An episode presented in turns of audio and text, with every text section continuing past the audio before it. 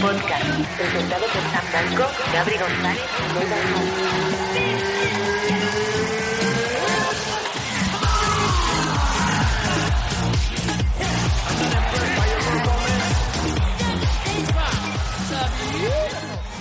Y ya estamos aquí en un especial, en un número 210, muy, muy cargado, muchas noticias, muchas cosas que comentar. Como veis también, mi voz eh, ha pasado por un proceso espectacular ahora mismo, pues gracias a, a una especie de cocaína maravillosa que te venden en los supermercados de manera gratuita, pues creo que, que apenas se nota, ¿no? Que he pasado por un proceso grita- gripal de considerables proporciones. Em, Nathan, ¿cómo estamos? Bien, estamos aquí eh, con algunos problemillas que estamos teniendo por el tema de que Windows hace en ocasiones lo que le da la gana, se actualiza cuando no debe, pero bueno, um, vamos a ver qué es lo que podemos hacer aquí en este programa. Yo no sé ni qué me, me ha dicho ella, el- no sé si el 209, el 210, 210. 210, pues 210 hostia, ¿no? Sí. 210, Pues ahí estamos, ¿no? Vamos a comentar a ver qué lo que pasó a- anoche, ¿no? El, hace dos noches, el viernes en Combate América con Mireia y con Vanessa que pelearon. Y además también tenemos la noticia de lo del UFO, ¿no? Que- Sí. Y algunas cosas más, supongo, en la segunda parte del programa que ya se irá tratando. Desde luego que sí. Y Hoy, hoy tenemos un programa bastante variado y por secciones. Eh, Nathan va a tener... la- sobre todo por secciones. por secciones. Hoy Nathan va a tener la parte, la parte principal, la parte de las noticias, con el- la cobertura de los dos combates de las nuestras en Combate Américas, así también como lo del anuncio de la lesión, eh, perdón, del retiro de Lufo. Y en la segunda parte del programa tendremos una entrevista a, a David Morales de Club de la Lucha Málaga, una entrevista para que conozcáis un poco cómo se mueve en el sur, el tema de los deportes de contacto. Y ya en la última parte, Dani Domínguez vendrá con el análisis del UFC en Chile. Em, por cierto, Nathan, hemos hecho una pequeña encuesta eh, hace unas horas en, en el Twitter de MM Adictos, en donde eh, rezábamos lo siguiente y un poco a colación de lo que le propusimos a nuestros suscriptores el otro día. Eh, la gente ya se imaginará, ya sabrá cuando yo digo Arcano. Arcano fue aquel rapero que estaba go- gordito, estaba gordo, ahora ya no está delgado, que se puso en una especie de. en un cubo de metacrilato ahí en, en la, pla- en la Plaza del Sol, en Madrid, y se puso a rapear durante 24 horas. Claro, eh, sabiendo que la semana anterior hiciste un- una cobertura excelsa, eh, una extended play épica de Rising, lo que proponíamos a nuestros oyentes era em, si verían con buenos ojos que te metiéramos a ti, a ti, Nathan Hardy, en una caja de metacrilato en medio del mismo Benalmádena y te tuviéramos 24 horas hablando de Rising sin parar. Habíamos puesto tres opciones y yo voy a leerlas por el orden, ¿no? De, de- de menos a más votos. Eh, un 27% de los encuestados dijeron, por supuesto, lo conseguirías. Un 32% de los encuestados dirían eh, solamente 24 horas hablando de Rising. Y atención, Nathan, el ganador, con un 41% de los votos. ¿Qué, eh, qué, qué es Rising? Bueno, eso significa que, como en el Parlamento, ¿no? hay una mayoría que eh, quiere, quiere que sí, ¿no? Quiere que sí. Yo querer quiero muchas cosas. Otra cosa es que cuando se las pido a mi mujer en la cama, pues me, me llevo la decepción, ¿no? Eso, claro, eso quiere decir que si hay un 41% que se pregunta qué es Rising, eso quiere decir que, que hay una mayoría, ¿no? Que la verdad es que no, no he escuchado la... Lo único que- el único porcentaje que he escuchado ha sido lo del 41, Sí. porque el resto que no, no he hecho, tengo que no he hecho ni puto caso porque estaba mirando a ver esto que se acaba de, de terminar la actualización ya, por fin. Sí. Y, y no he escuchado, pero por lo que me suena eso, ¿no? Me suena que es más de, Eso quiere decir que hay un 59 que opina lo contrario, ¿no? Eh, entonces... em, Es igual. a ver, no, hombre, a ver, lo del, lo del extenso análisis de, de Rising. El Ah. yes- eres el yes extender de las noticias de artes marciales asiáticas. Pero es que, mm, bueno, a mí me han dicho esta semana cosas como que es que, que no le interesa a nadie, que no sé Bueno, qué. sí. Está Frantry comentando, te lo retransmiten en Fight TV. Hombre, un cerca de un entre un 6 y un 7 porcentaje de allí de, de- de audiencia en Fuji Televisión. Vale. De combate de Tenshin Asukawa han, han publicado cosas en Norteamérica por el Rolling Thunder, que lo llaman, ¿no? La patada que soltó a, Nakamura en el combate, el Kyoji Horiguchi también lo han sacado, el de esto. Hombre, vamos a ver, es lógico que no, todo el mundo conoce todos los combates, pero por ejemplo me lo han comparado con One.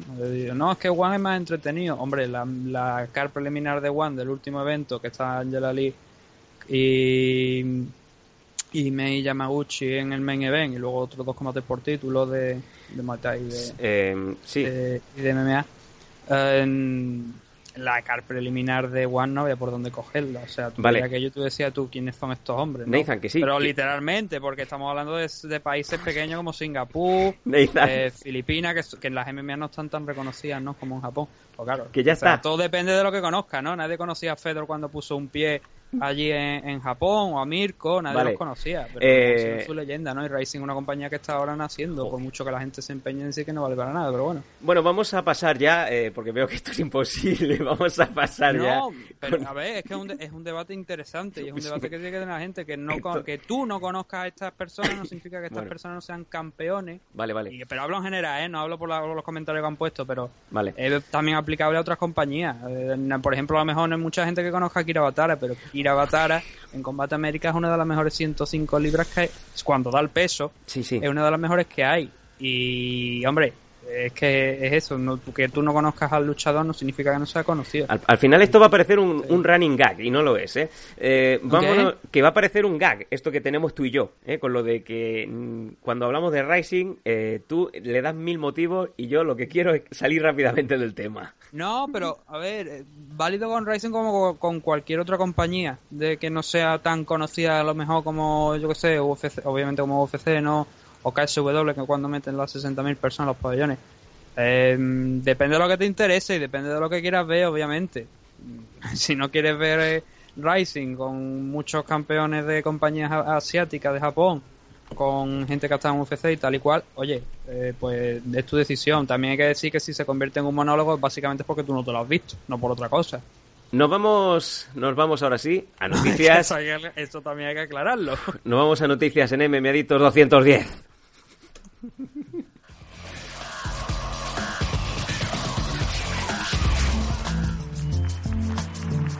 Noticias. Noticias.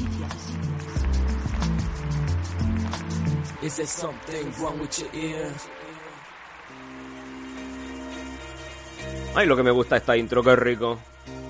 Vamos, dámelo todo ahí. Vámonos. Venga, ah, Ahora estoy aquí bailando con Rigobert, el nuevo chimpancé que nos han traído de Mediaset. Mira cómo se abre de pata el mono. Venga, dale. Vamos. Informar no informa una mierda, pero bailar lo peta.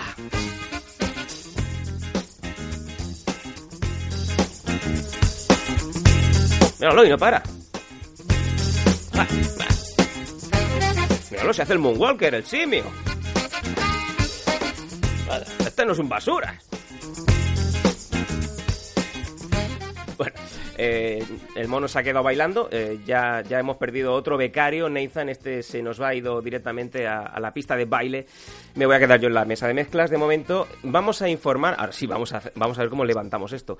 Eh, vamos a hablar de tres noticias importantes que han sucedido en la misma noche desde Tijuana. Y es que este pasado viernes 18 tuvimos, desde, como bien digo, desde Tijuana, desde el auditorio municipal un combate Américas eh, que tenía bastante sabor español. Lo que no sabíamos, Nathan, es que el sabor iba a ser agridulce. Teníamos el debut de Mirella, Mirella García en, la, en el Open de la noche y luego también teníamos un combate muy importante para Vanessa Rico contra Chocolate y también teníamos por ahí a Lufo. Yo te voy a dejar a ti que, digamos, que generes la noticia como bien te venga, así que el micro es mm. tuyo. Vamos allá. Sí, no, como me deje a mí luego pensar tengo que... ¡Hoy qué en Combate América! Vamos allá. Cuidado. Ah, bueno, todo el mundo ya sabe, yo creo que a esta altura sabrá los resultados, ¿no? De lo que pasa, de lo que pasó el viernes. Em, no sé por dónde empecé, por cuál de las tres noticias empezar, si por Mirella, por Vanessa o por Lufo. Tú me, Vamos a hablar primero de Lufo, si te parece que es la primera de las noticias que nos eh, irrumpió durante la última hora de la tarde, mañana en, Tijuana. Lufo apareció en un vídeo de Combate Américas en donde pues hacía oficial que debido a esa lesión ocular que arrastraba durante tantos años y en pos de su salud personal, decidía pues dejar las guantillas de una vez por todas en el centro de la jaula y retirarse como luchador profesional. Recordemos, Nathan, luchador de 26 años y actual campeón eh, Bantamweight de AFL, Mm. con una carrera pues eh, prácticamente pues con todo por delante, ¿no? Sí, bueno, tre- 32 combates, ¿no? Con 26 años. Una barbaridad, pronto. una barbaridad. Sí, em, y de hecho una de las cosas que destacaron el patrón, Alberto del Río y, los comentaristas de Combate América fue cuando peleó Mirella porque estaba en la esquina Lufo, bueno, tanto Lufo como Oriol, como Vanessa que también estaba por detrás, eh, estuvieron en la esquina de, de, como te digo, de Mirella y ahí estaba Lufo y tanto Alberto del Río como como los comentaristas de Combate América, que no, no- no me conozco el nombre, pero estuvieron hablando del tema de lo de Lufo, ¿no? De la lesión y tal y cual. Chet Lemon, Eh, Chet Lemon era uno y el otro creo que era no sé qué Snow. A ver, Kevin Nash y, y Booker T, vamos a dejarlo ahí, ¿no? Venga.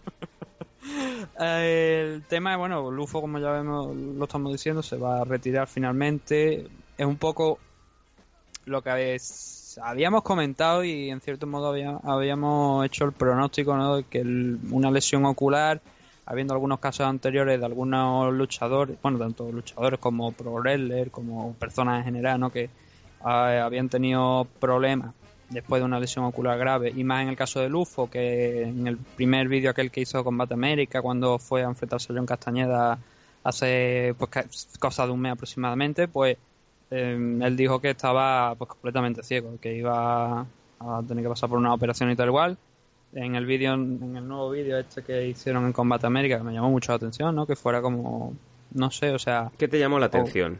Mm, hombre, me llama la atención que el retiro se anuncie con un vídeo de Combate América. Entiendo que tiene contrato y que es lógico, ¿no? Pero me llama mucho la atención porque, hombre, Lufo eh, en Combate América ha tenido dos combates y va a tener el tercero, ¿no? Contra la revancha contra John Castañeda eh, hace un mes. Pero realmente Lufo, donde ha hecho la carrera casi por completo, ha sido FL, ¿no? Entonces, no digo que tuviera que hacer un vídeo con AFL. Eh, lo que digo que me llamó mucho la atención que fuera un vídeo con una compañía en, eh, en concreto. No fuera un vídeo que Mm, hiciera el propio Lufo anunciando su retiro, por decirlo de, de alguna manera para que entienda todo el mundo. Pero bueno, es simplemente una, una cosa, un pequeño punto ahí. Y, eso, ahora con 26 años ya, pues tiene que iniciar un nuevo rumbo que obviamente va a estar ligado al mundo de las MMA, porque Lufo no solamente hay que recordar que no solamente era luchador, sino que también es entrenador.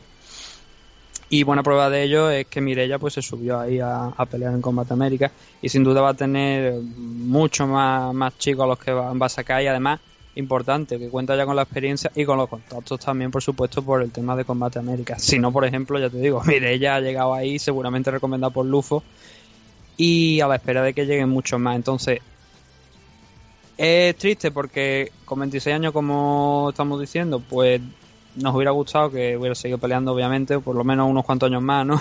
Sí, a, a Pero- todos nos pilló, nos pilló como un, un jarrazo de agua fría enorme porque eh, prácticamente es eh, libra por libra el mejor, sino el, el mejor de los españoles que tenemos actualmente en competición.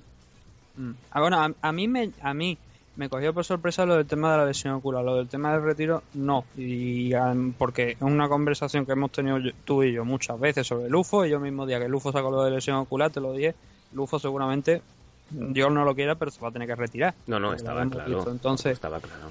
Ya, por eso te digo, entonces como, como que sorpresa lo del retiro no me ha cogido, porque ya te digo, era algo que mm, había unas probabilidades, por lo menos desde mi punto de vista, altas, y que de la gente, eso es porque da bien, no, no, no. De Las pruebas están, las pruebas me remito de que el mismo día de eso, y se puede escucharlo, sobre todo los oyentes de Patreon, cuando comentamos el tema de lo de Lufo, podrán comprobar que, que, que decimos que era una cosa complicada. Desde luego. Pero bueno, oye, sí, sí. bien por bien en el sentido de bien por él en el sentido de que se va a retirar con salud sin arriesgarse muchas más lesiones y que va a seguir, por supuesto, pues como te digo, como entrenador y, y aportando su experiencia, que no es poca, 32 combates, como digo, con solamente 26 años, y, y que puede ayudar a llegar a, los a otros a nuevos chicos a donde él ha llegado incluso un poco más, ¿no? Que eso también, aunque hay- por- se suele decir mucho, ¿no? Entrenador, por ejemplo, Mourinho, cuando- pasándonos al fútbol, ¿no? Por ponerte un ejemplo. Mourinho como nunca ha sido, Mourinho nunca ha sido un jugador que yo sepa, vaya, no, creo, que nunca ha pisado un terreno de fútbol para jugar. Y sin embargo es un entrenador que está bien considerado, ¿no?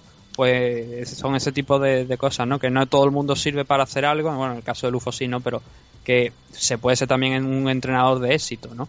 Desde y también una, un- No, no, y, puede tener reconocimiento y de ello. Lufo tiene las herramientas, tiene, tiene varias escuelas detrás. De hecho, Puro Impacto es, es, Ujú. parte capital y parte importante en esa carrera de Lufo. Y fíjate que Mireia García eh, ha ido pues eh, abanderando a, a Puro Impacto, lo cual pues también nosotros nos alegramos muchísimo y sobre todo estamos tranquilos eh, con ese retiro de Lufo porque sabemos que España ha ganado un grandísimo, un grandísimo entrenador. Ujú.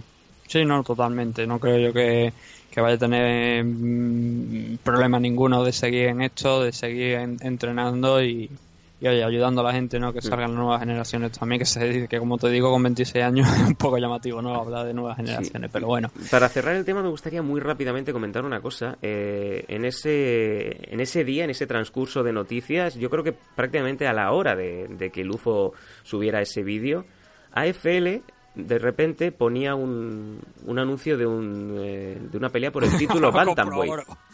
compro oro, compro oro o vendo oro, no sé. En donde, pues, eh, ya digamos que hace una pelea en el próximo AFL, el que se va a disputar en Reus el próximo 30 de junio. Y a mí me sorprenden mucho los dos rivales. Uno quizá menos, pero yo te lo digo. Title fight por la división Bantamweight, los 61 kilos de- del cinturón del UFO. Y los nombres son Thiago Martins, el, el brasileño, afincado en, en Canarias, y eh, Abdelali Hariri, Pero te, te digo porque el nombre de Thiago Martín tiene cierto modo sentido a pesar de que venga con dos derrotas consecutivas. Pues adelante, porque estoy deseando oírlo.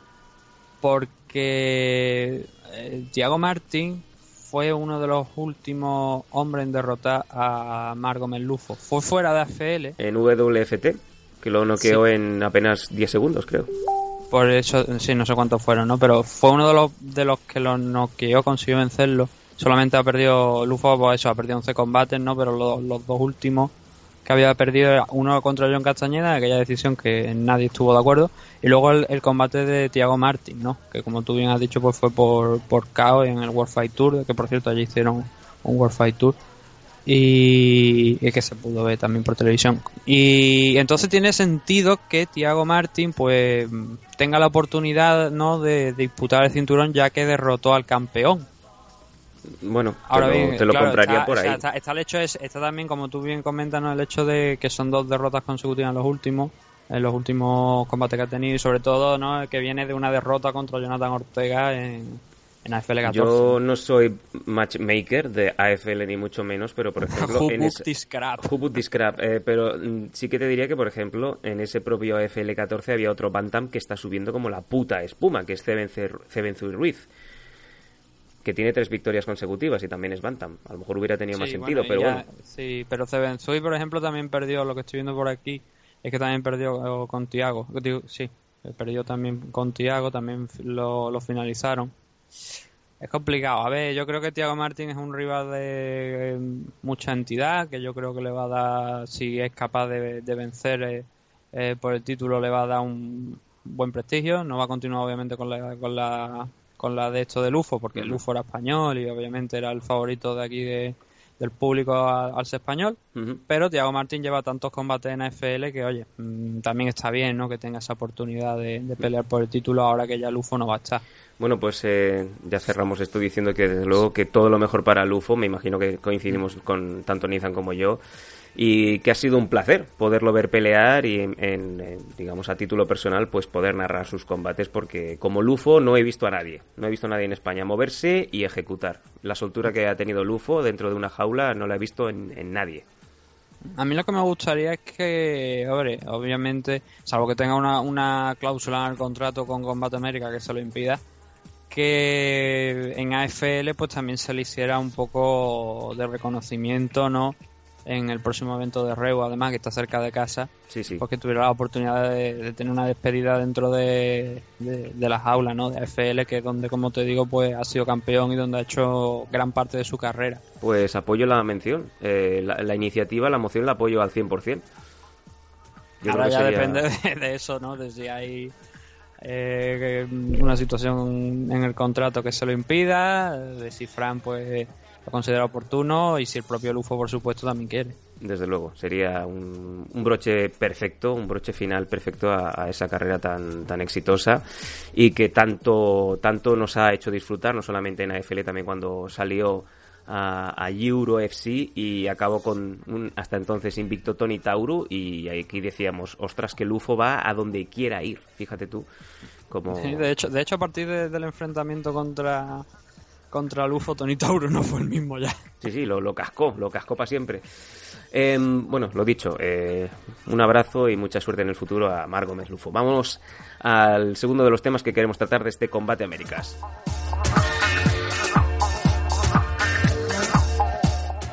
Y en el primer de los combates, primero de los combates que tuvimos en este combate América, se peleaba Mireia García, debutando en profesional, la, la, gloriosa luchadora de kickboxing que venía de Barcelona, del puro impacto, y se enfrentaba con, con la local, con Georgina.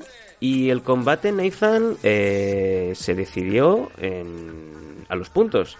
Y aquí es donde viene la gran polémica, porque mucha gente, de, de los que yo me incluyo, vio ganadora a, a, la catalana por la bueno pues por esa acumulación de, impactos de, sucesión de, acontecimientos dentro del combate en donde pues prácticamente casi todo el mundo puntuaba más positivo a la española que no a la mexicana. Sin embargo los jueces dieron ganadora a, a la luchadora local.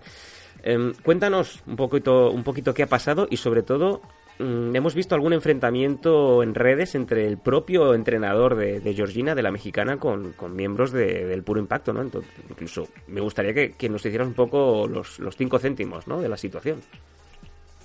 Bueno, a ver, yo es que considero que un entrenador que se meta en el Facebook de Combate América o de cual, la empresa en la que está peleando su luchado a enfrentarse con aficionados, porque sí había algún miembro de, de Impacto, incluso vemos por aquí a Oscar Panadero que también ha puesto su comentario, que además lo explica muy detalladamente por qué eh, Mireia ganó ese combate, y hay que decir que, que Oscar lleva muchísimos años no solamente como entrenador, sino también como juez y árbitro, por sí, lo cual yo creo que sabe bastante de lo que habla. Desde luego. Y, y sí, no, yo no creo que sea lo, lo, más adecuado, ¿no? Que el entrenador de repente se ponga a enfrentarse contra todo el santo Dios en, en la página oficial de Facebook de la compañía de Combate América. Pero bueno, fuera de eso es que mmm, a mí me gustaría saber quién ha sido la comisión que ha regulado este evento y también me gustaría que en estas ocasiones pues contáramos con como lo hace por ejemplo el USC tiene Five Metrics no que se encarga de contabilizar los golpes y tal y cual. Pues me gustaría de alguna manera que hubiera una empresa oficial tipo Five Metrics que se dedicara a contar los golpes de, de, de los combates de Combate América. Por el sencillo hecho de eh, que considero y claro ten, tenemos oyentes latinoamericanos seguramente nos estarán escuchando ah, esto porque es española digo no, porque por ejemplo, en el caso de cuando comentó, cuando peleó Irene eh, y cuando peleó Oscar también, dijimos también las cosas que habíamos visto que no nos habían gustado en teoría o que creemos que podían, que pensamos, ¿no? Que pueden hacerlo mejor en próximos combates, ¿no? Entonces, si vamos a ver si un luchador español pierde, también se comenta y se dice que por dónde ha ido las cosas, ¿no? Y, y, cómo, y qué es lo que ha pasado. Pero es que en este caso, mmm, vemos que los jueces, dos de los jueces dieron un 30-27 a favor de la mexicana y uno dio un 28-29 a favor de Mireia. Eh, como te digo, eh, ¿por qué quiero que, que, hubiera una, por qué me gustaría que hubiera una empresa contando estos golpes? Pues porque durante mucho, mucho tiempo del combate, sobre todo en los dos primeros rounds, el tercero ya Mireia lo tuvo un poquito, tuvo a, a, la, a la mexicana al borde del caos, a Georgina, no lo consiguió, pero en los dos asaltos anteriores veamos que sí, eh, como decía el entrenador, es que lanzó muchas combinaciones. Esa es la palabra, lanzó, no acertó. O sea, hubo eh, muchos momentos donde Georgina lo que hacía era lanzar patadas al aire totalmente, marcando la distancia. Para decir, vale, voy midiendo, voy midiendo, pero muchas patadas, muchos puñetazos al aire. ¿Te parece, las manos más claras. ¿te parece, que, ¿Te parece que lea ese comentario que ha puesto en redes y que ha hecho explotar internet? Eh, ¿Quién? ¿El entrenador de sí, Georgina? Sí, sí, sí, sí. El señor Cuate, Cuate Aguilar, mmm, comenta, a ver, cabrones, a ver con H. Con, ¿Y con B? Y con B. ¿Con qué juicio se ponen a demeritar el trabajo de mi peleadora si Mireya solo pudo conectar el jab en algunas ocasiones y una que otra patada? Es una vergüenza que se expresen así del desempeño.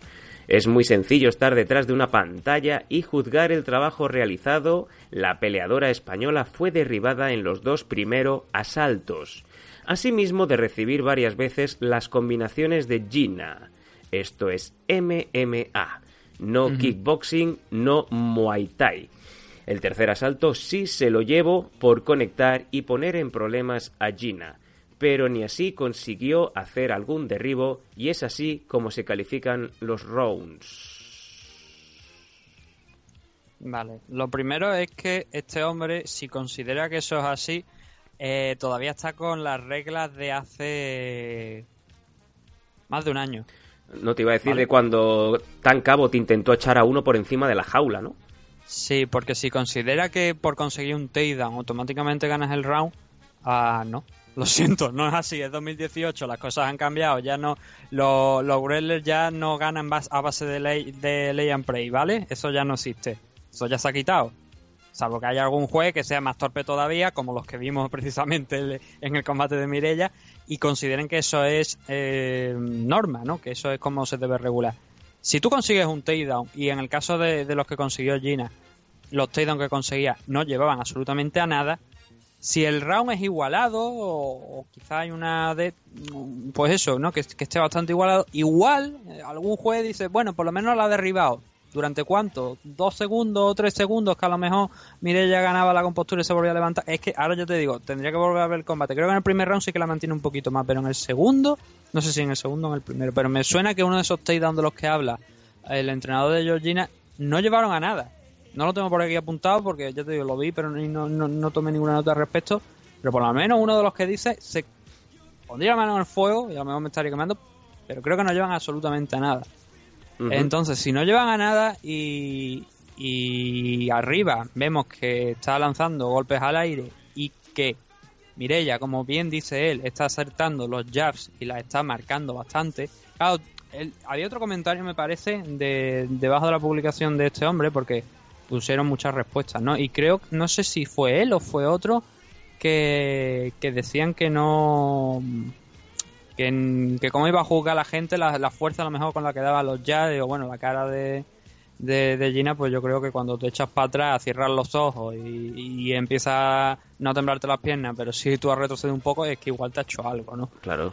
El, caso, que bueno este hombre dice que para empezar de que, es dos veces campeón en México. Digo bueno pues no se sabe ni el reglamento esto es terrible no el caso es esto es terrible.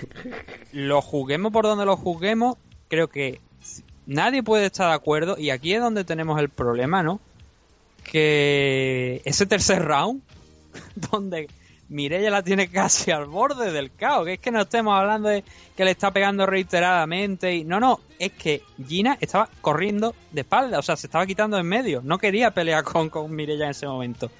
Y me estáis diciendo, de verdad, que, bueno, por, por fortuna el entrenador también lo reconoce, ¿no? Pero em, que dos jueces le den ese tercer asalto también a Gina, es que algo estamos haciendo muy mal. Porque si tú quieres darle la victoria a la luchadora mexicana, vale, puedo, se lo puede dar, pero con dos rounds, pero es que los últimos tan, el último asalto es tan de juzgado de guardia se que nada, que viendo esa decisión, ese 30-27, no va a llevar nada, porque digo, porque reclamar, reclamar a lo mejor a la comisión, que vete tú sabes quién era, lo mismo era California, pero no lo sé porque no tenemos registro. Eh, tengo una duda. Pero tengo una duda porque eh, durante el evento hemos visto eh, que tanto Alberto el patrón como las cholitas, como las edecanes, así como muchos miembros visibles, iban todos con gafas de sol.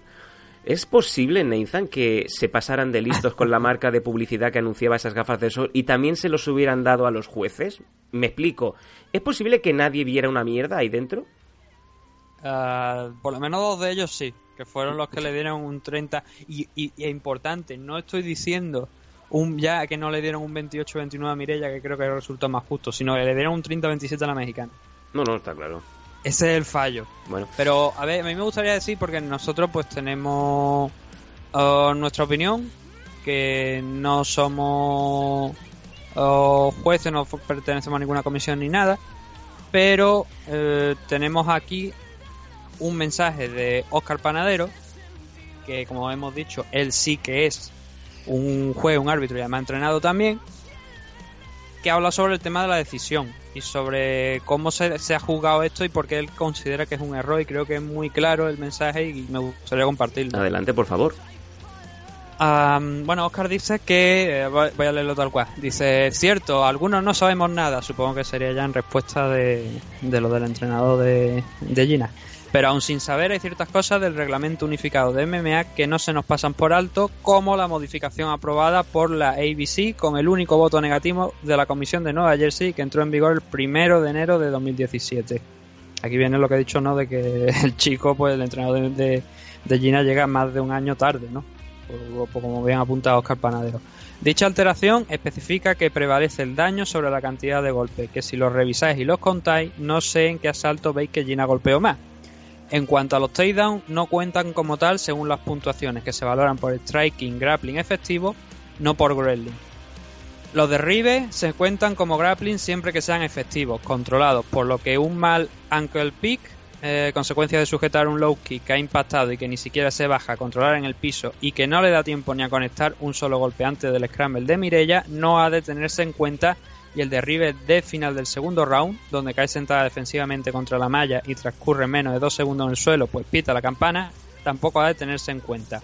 Habida cuenta de que ya no puntúa el que está por encima en el suelo, sino el que realiza un grappling efectivo, a lo cual especifica el reglamento.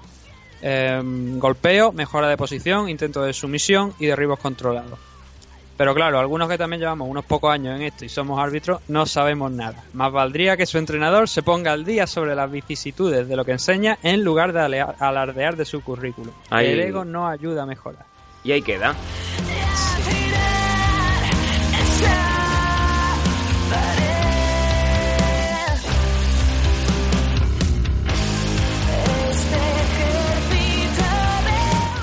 Bueno, yo creo que ya está todo, todo expuesto, Nathan. No, no, yo creo que han hablado los que tenían que hablar. La opinión está ahí. Y lo bueno es que este combate eh, lo ha podido ver todo el mundo. No es eso que la gente empiece a lanzar opiniones eh, porque sí, porque el combate era gratuito. No tenías que encontrarte con según quién pidiendo link debajo del mismo pasa link os dentro del dentro del mismo hilo del vídeo de Facebook Live gratuito, ¿eh? o sea, yo eso es lo que me faltaba por ver. Pasa link.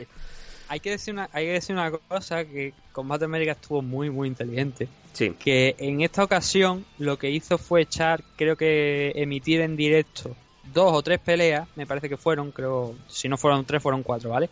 Y luego el restante de la car preliminar lo emitieron una vez acabó eh, la retransmisión en directo de Univision de la main card.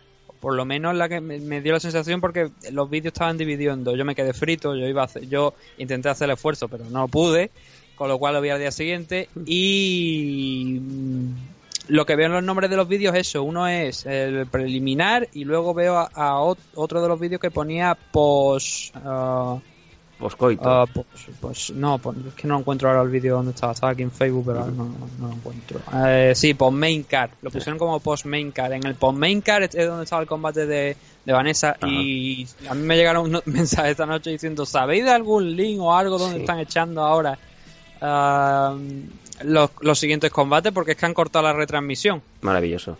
Y lo hicieron. No, pero claro, es que es eso, o sea, lo que, lo que esperaba todo el mundo es que echaran todo íntegro en la, en la car preliminar en Facebook Live. Y resulta que sí, que la echaron, pero la cortaron en dos y parte la echaron al final. Ya has mencionado. Un poco, un, poco, de problema, ¿no? Ya has, mencionado, ya has mencionado el segundo de los combates, vamos a pasar ya rápidamente al, al segundo. Hoy vamos a tener un programa denso, pero quiero que todo quede con el tiempo necesario para que esté todo bien explicadito. En el segundo combate que nos interesa, Vanessa Rico se enfrentaba a su rival, se enfrentaba en este caso a Shoko y bueno, Yajaira Shoko Romo finalmente venció a Vanessa en un segundo asalto que, que mucha gente pues eh, hubiera preferido no ver, ¿no? Cuéntanos un poco cómo, cómo fue este combate de Vanessa. Bueno, este, a ver, eh, en mérito la verdad de, de Romo, ¿no? La final, eh, cómo, cómo acaba el combate. El primer round, pues Vanessa, yo la, la he visto muy bien, yo la vi muy bien. Eh, eh, consiguió derribar a, a, Romo cuando se lo propuso, sin, sin, mucho esfuerzo tampoco, lo consiguió. mm, la mantuvo en el suelo casi creo que todo fue que prácticamente casi todo el primer round. Incluso no sé si llegó, me parece, a sonar la campana y todavía en el suelo, ahora ya mismo no recuerdo, pero sí que recuerdo que fue un, un dominio del primer round por parte de Vanessa y sin ninguna duda en una compañía que juzga por 10-9, que es otra de las cosas interesantes, ¿no? Si esto fuera, en el caso del, de Mireia contra Georgina, si hubiese sido empresas como Rising, como One, ¿no? Donde se juzgan el combate completo, no tengo ninguna duda que Mireia habría ganado ese combate. Entonces igual también ya va siendo hora ¿no? de dejarnos de 10-9 e intentar hacer una que esto no es boxeo, que son solamente 3 o 5 rounds, e intentar jugar todo el combate que no pasa nada por hacerlo así, ¿no? Y incluso algunas decisiones cambiarían mucho. Entonces, en el, como te digo, en el primer round no tengo ninguna duda de que ese round era de Vanessa, que lo estaba moviendo muy bien de forma, estaba haciendo lo que quería como quería.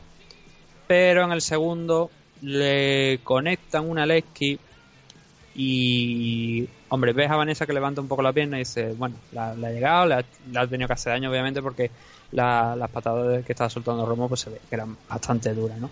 Pero la segunda ya vemos que voltea la pierna y que casi la dobla un poquito a Vanessa y decimos, cuidado porque ya parece que le ha hecho daño de verdad, ¿no? Entonces ya fueron repetidas patadas. Vanessa no podía apoyar apenas la pierna y, y bueno, tuvo que parar el árbitro la pelea y lo que sabemos, según Uri, es que nos lo dijo Uri, bueno, lo publicó Uri en su página de Facebook. Uriol Gasset, su entrenador. Sí, eh, es que se le dislocó la rodilla. Claro, supongo que la. ya te digo, tendría que volver a ver el combate exactamente para ver cómo, cómo pasan las cosas, pero claro, si te coge con la pierna, porque muchas veces se habla de, que la gente no hace el check, ¿no? De la leg, es decir, levantar un poco la, la pierna cuando te van a golpear para recibirla. Es complicado también, es una cosa complicada porque tienes que eh, tienes que preverla, ¿no? Que te van a soltar una lecky para tú poder reducir un poco el daño, ¿no? Pero lo que quiero decir es que si te cogen con el pie clavado, además la pierna delantera, y te pegan y el golpe es seco y tú no te lo esperas, te puede hacer mucho más daño, ¿no? De lo que de lo que en principio parece. Yo creo que eso me da la sensación que fue lo que pasó con Vanessa, que le cogería con la pierna a apoyar, pegaría el golpe, entonces una lesión, lesiones que pasan porque son más comunes de lo que realmente eh, parece y la mala suerte es que le pasó durante el combate y que por tanto fue, una victoria para la mexicana. Pero bueno, mm, son cosas que pasan, ¿no? Es mérito, como te digo, de la mexicana, más allá de que sea una lesión, pero es una lesión provocada por, los golpes que estaba lanzando. Y como dijo Oriol, es un poco, pues eso, agridulce, ¿no? Porque mm, estaba teniendo una buena actuación, una gran actuación, como vimos en el primer asalto, y pero claro, finalmente pues es una derrota, ¿no? Y es una pena porque, como te digo, lo estaba haciendo bastante bien y nos hubiéramos... A mí me hubiera gustado que no hubiera habido ningún tipo de lesión, que hubiera, que, hubiera podido seguir en el combate, pero son cosas que pasan, ¿no? Mira, por ejemplo, Sing O'Malley, eh, el luchador de UFC, en su último combate pues le pasó cuando quedaba un poco segundo y pudo aguantar, pero claro, hacer un combate en mitad del segundo round todavía con más de 7 minutos por delante era muy complicado. Yo creo que el árbitro estuvo bien parándolo, ¿no? Y bueno, y tenemos que hablar de una derrota de Vanessa, pero no pasa nada, ¿no? Porque la actuación fue, yo creo que fue buena. Yo creo que Combate América, como hemos dicho muchas veces, eh, sabe, aprecia Vanessa, ¿no? Aprecia lo que, lo que, lo que hace y la energía que pone dentro de las aulas y seguramente pues una vez recuperada la lesión que no sé no sé realmente porque no quería tampoco molestar ahora mismo a nadie con el tema de, de ver cómo estaba porque no sé si siquiera se han vuelto ya desde de, Tijuana pero vamos a dejar que sepa que pasen unos pocos de días no antes de preguntar cómo está la situación. Entonces no sé si será algo grave o a lo mejor cosas de la noche y ya al día siguiente dolor pero no sin problema en la rodilla y a lo mejor pues, dentro de poco. Ya, ya iremos hablando a lo largo de la semana de cómo, cómo ha ido la situación, cómo se encuentra Vanessa, cómo se encuentra también Mireia, porque eh, Mireia, es que no sé, yo, la, la cara de la pobre, de, la pobre Mireia cuando, le, cuando dieron la decisión fue como... ¿What?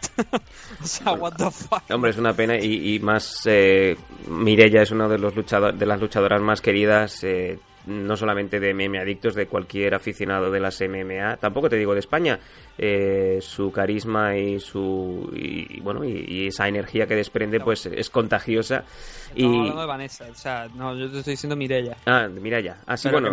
no porque claro fue la es que me has mezclado temas ahora. oye pero qué, ha pasado no de mirar al UFO de, y ah. decir que, que, cómo es esta decisión no la entiendo no sí, sí. y es que yo creo que no la entendía nadie pero también hay que decir que era el debut profesional de Mirella y para ser el debut estuvo francamente, bueno, debut profesional en MMA porque ya tiene un background en striking, ¿no?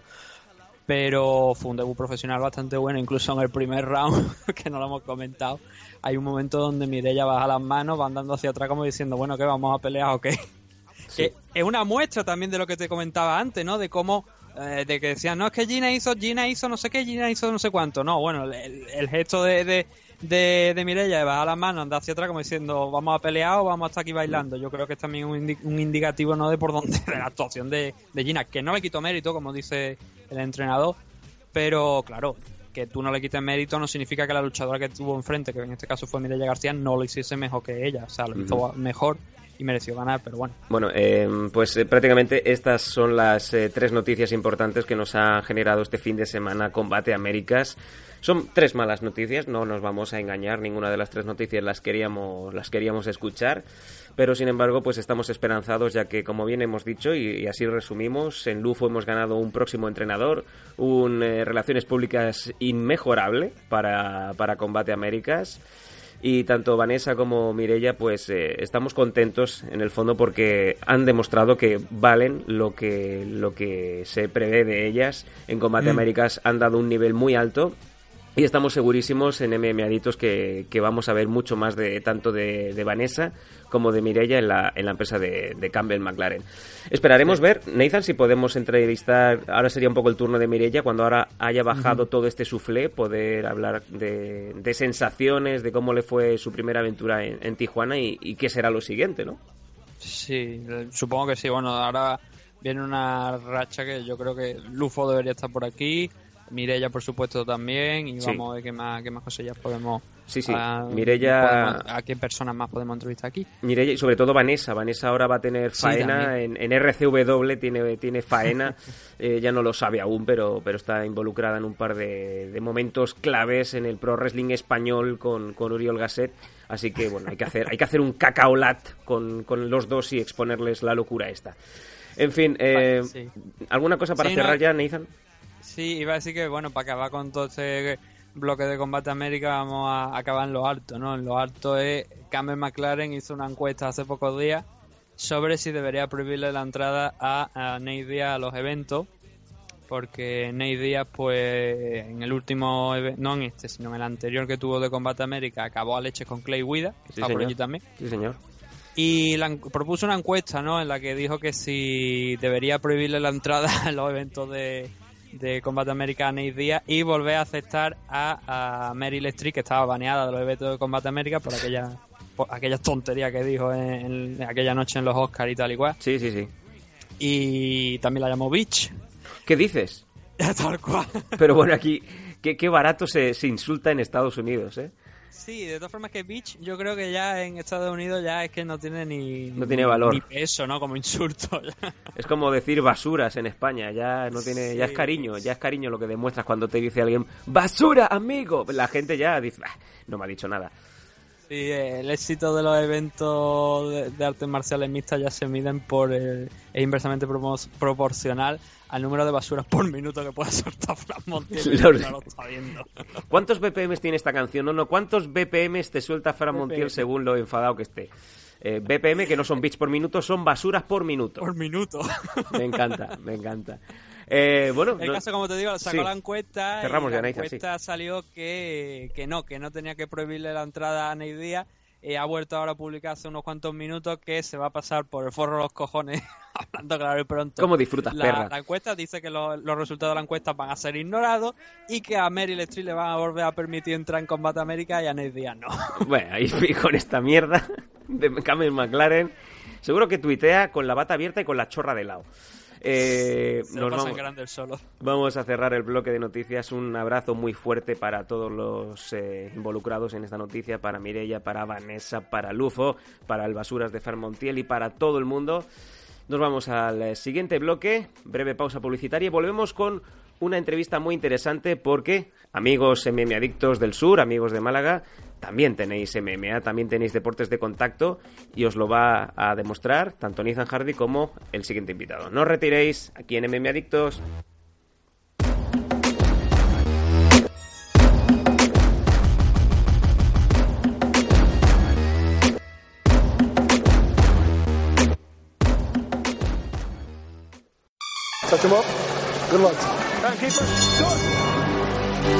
¿Te gustan las NMA? En NM Adictos te escuchamos. Queremos muchas preguntas, preguntarnos chorradas también, da igual. Escríbenos en mmadictos.gmail.com o bien en nuestras redes sociales, arroba mmadictos.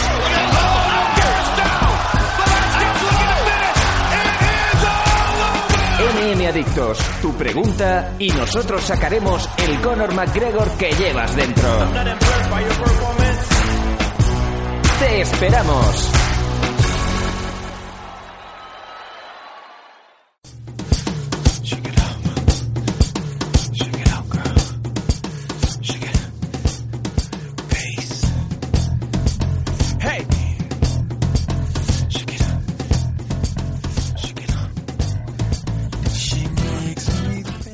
Y ya estamos eh, de regreso aquí en MM Adictos en la segunda parte del programa.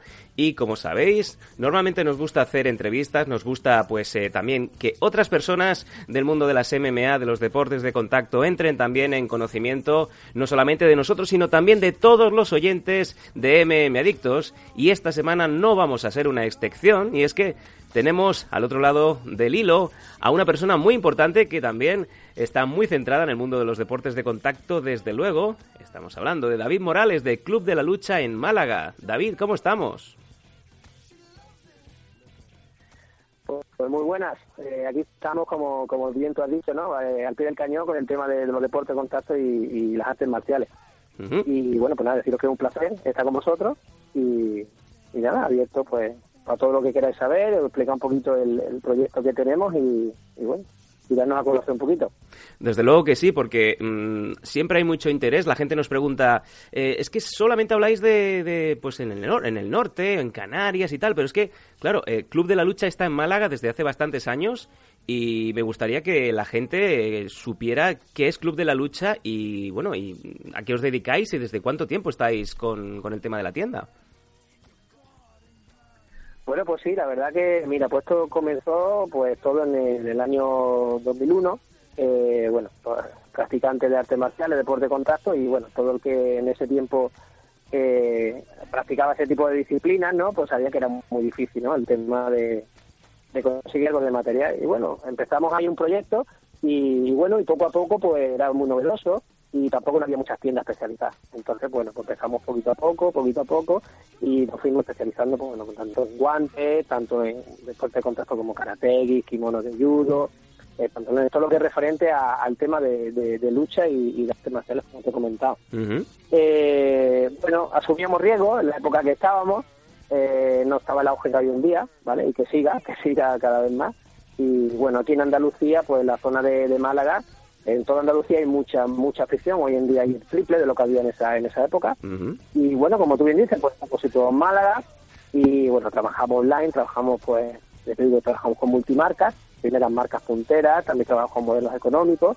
Y, y bueno, tenemos un asesoramiento, un asesoramiento bastante bueno porque estamos especializados en lo que es el material y bueno, también somos practicantes y sa- sabemos no solamente, por ejemplo, por decirte un ejemplo, en qué falla un guante, ¿no? Un guante falla, pues yo lo sé por el tema del fabricante y lo sé también porque lo uso, porque lo entreno y, y bueno, tenemos nuestra tienda online, estamos trabajando a nivel nacional e internacional.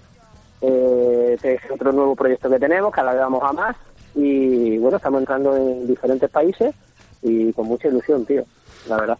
Eh, Una de las cosas que más me ha llamado la atención cuando, cuando he visto Club de la Lucha, punto .es y tal, es sobre todo ese asesoramiento que comentas de... Claro, a ojos de- del fan que se acerca por primera vez a una tienda, mm, quizás se queda mirando un guante por los colorcitos, ¿no? Por, ay, este me gusta que lleva calaveras y tal.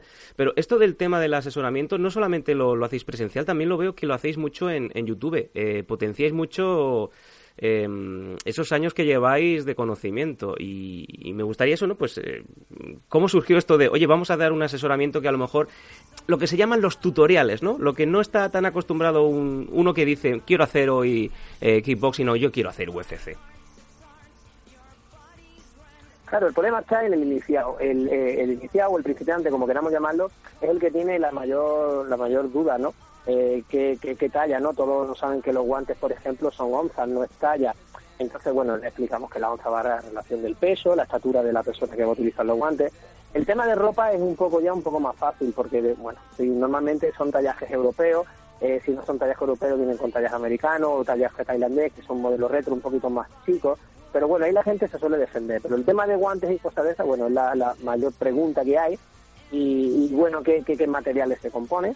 Entonces, nada, nosotros de toda la experiencia que tenemos en tienda, pues decidimos de, bueno, nos reunimos y decidimos de que, ¿por qué no hacer un canal de YouTube? Eh, que os invito a todos a que le echéis un vistazo, eh, Club de la Lucha TV. Y bueno, y entonces ahí damos una, una explicación, damos la opción de que si alguien tiene una duda, pues bueno, hace el comentario, nosotros le explicamos un capítulo más extenso y, y que te conozca un poco más con medidas reales.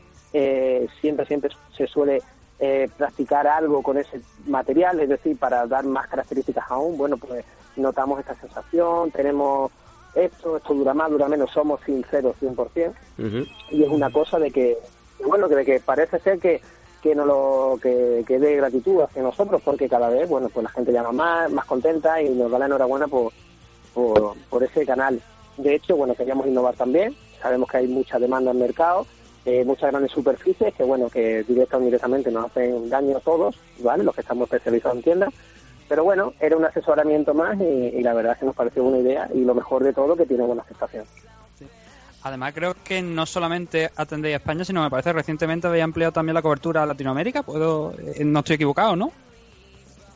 No sé si estamos abriendo a... Lo que pasa que no quiero adelantarme un poco a, a acontecimientos, pero sí, estamos hablando de países, bueno, entera Europa, Latinoamérica, en fin, vamos a trabajar que, que bueno, si, si Dios quiere llegaremos a la luna. Mm. Sí, no, es que además he visto muchos de los comentarios de que os colocan en el canal de YouTube, me da la sensación de que son de, de público latinoamericano y que tenéis también hay un público importante, que la verdad es que eso siempre está bien, no, no solamente en España, sino que también internacionalmente, siempre que sea que tenga repercusión internacional, pues también está bastante bien. Eh, hemos hablado del tema de, pues eso, ¿no? Cómo, cómo se inició la tienda, cómo se, ese canal de YouTube, que recomiendo que, os paséis por él, desde luego, porque es que merece la pena. Sí, ahora vamos a hablar un poquito del tema de eh, una persona que, por ejemplo, tú que sabes obviamente sobre el tema, ¿no? Cuando mm, llega, se levanta una mañana y dice, pues voy a entrenar UFC, ojo, cuidado, UFC, no MMA. UFC. ¿Qué clase de equipo así básico para un iniciado puede, puede necesitar a la hora de, de meterse dentro del gimnasio? Bueno, aquí el tema de UFC, la mayoría es que yo creo que ellos tienen más Conor McGregor. Aquí vienen todos que quieren pero- ser Conor pero- McGregor, ¿sabes? David, perdona que te interrumpa. Antes de que me conteste, ¿ha llegado alguien a la tienda alguna vez y te ha dicho quiero entrenar UFC? Sí, sí, sí, sí. Bueno, si te contara, eh, teníamos otro programa especial, ¿sabes? Me encanta. Eh, desde el que entra por la puerta y me hace una esquiva, ¿sabes? El que, bueno, lo típico, seis meses llevo un full conta, ¿vale? Eh, y te puedo contar de Conor McGregor la mayoría, ¿sabes? Y bueno, y incluso algunos han llegado con sus padres y bueno, y mira, es que yo quiero ser luchador profesional de UFC. Digo, bueno, tú lo que tienes que hacer es estudiar primero. Estudia primero que que los logros ya llegarán después, ¿sabes? Y bueno, yo siempre digo que mira, todo lo que se entrene o todo lo que se haga en esta vida es porque seas feliz. Si eres feliz, pues oye, si eres feliz diciéndome que quieres ser los madres, oye, una ilusión muy buena. Luego es cierto de que, bueno, cuando pones los pies en, la, en el suelo, no te das cuenta de que, de que una chorrada lo que has dicho. Pero bueno, yo te digo sinceramente que tengo muchas anécdotas, pero eh, siempre, siempre, siempre pongo en balanza y, y siempre nos reímos. Y lo bueno que tiene, por ejemplo, este mundo es que hay gente muy simpática, muy agradable, que compartes con ellos risa. la experiencia y, y ya te digo, y tendríamos, bueno, te puedo contar, ya te digo, desde que entran a hacerme hacer una esquiva, otro ponerse una zapatilla empezar a saltar como una rana, eh, bueno, te puedo contar. Y el tema de, yo me muero de la risa a veces, ¿sabes? Yo se me anda de risa de escucharme a mí, pero bueno, es lo que digo, si eres feliz, pues ya está, salta, las zapatillas tampoco Me- a dañar. me y imagino- el tema del Conor McGregor, sí, de hecho, de hecho, mira, te comento, nosotros trabajamos mucho, mucho a muchas disciplinas, como el K1, kickboxing, MMA, grappling, estamos especializados en todos los tipos de deportes. Y, y sí es cierto que hay unos packs de iniciación, eso puedes verlo, que tenemos episodios específicos en el canal de YouTube. Y tenemos, bueno, pues todo lo que es necesario, por ejemplo, para entrenar en, en MMA, Ujú. eh, todo lo básico para lo que puedes entrenar para K1. Hay, hay diferentes, hay diferentes packs de oferta que a los que el- a los principiantes iniciados, como queremos llamarlo, es lo más recomendable. Es tontería de que se gasten un dinero, un coste, que paguen un coste elevado por un material cuando ellos no, no notan nada realmente, siempre y cuando estemos hablando de un mínimo de garantía, de calidad.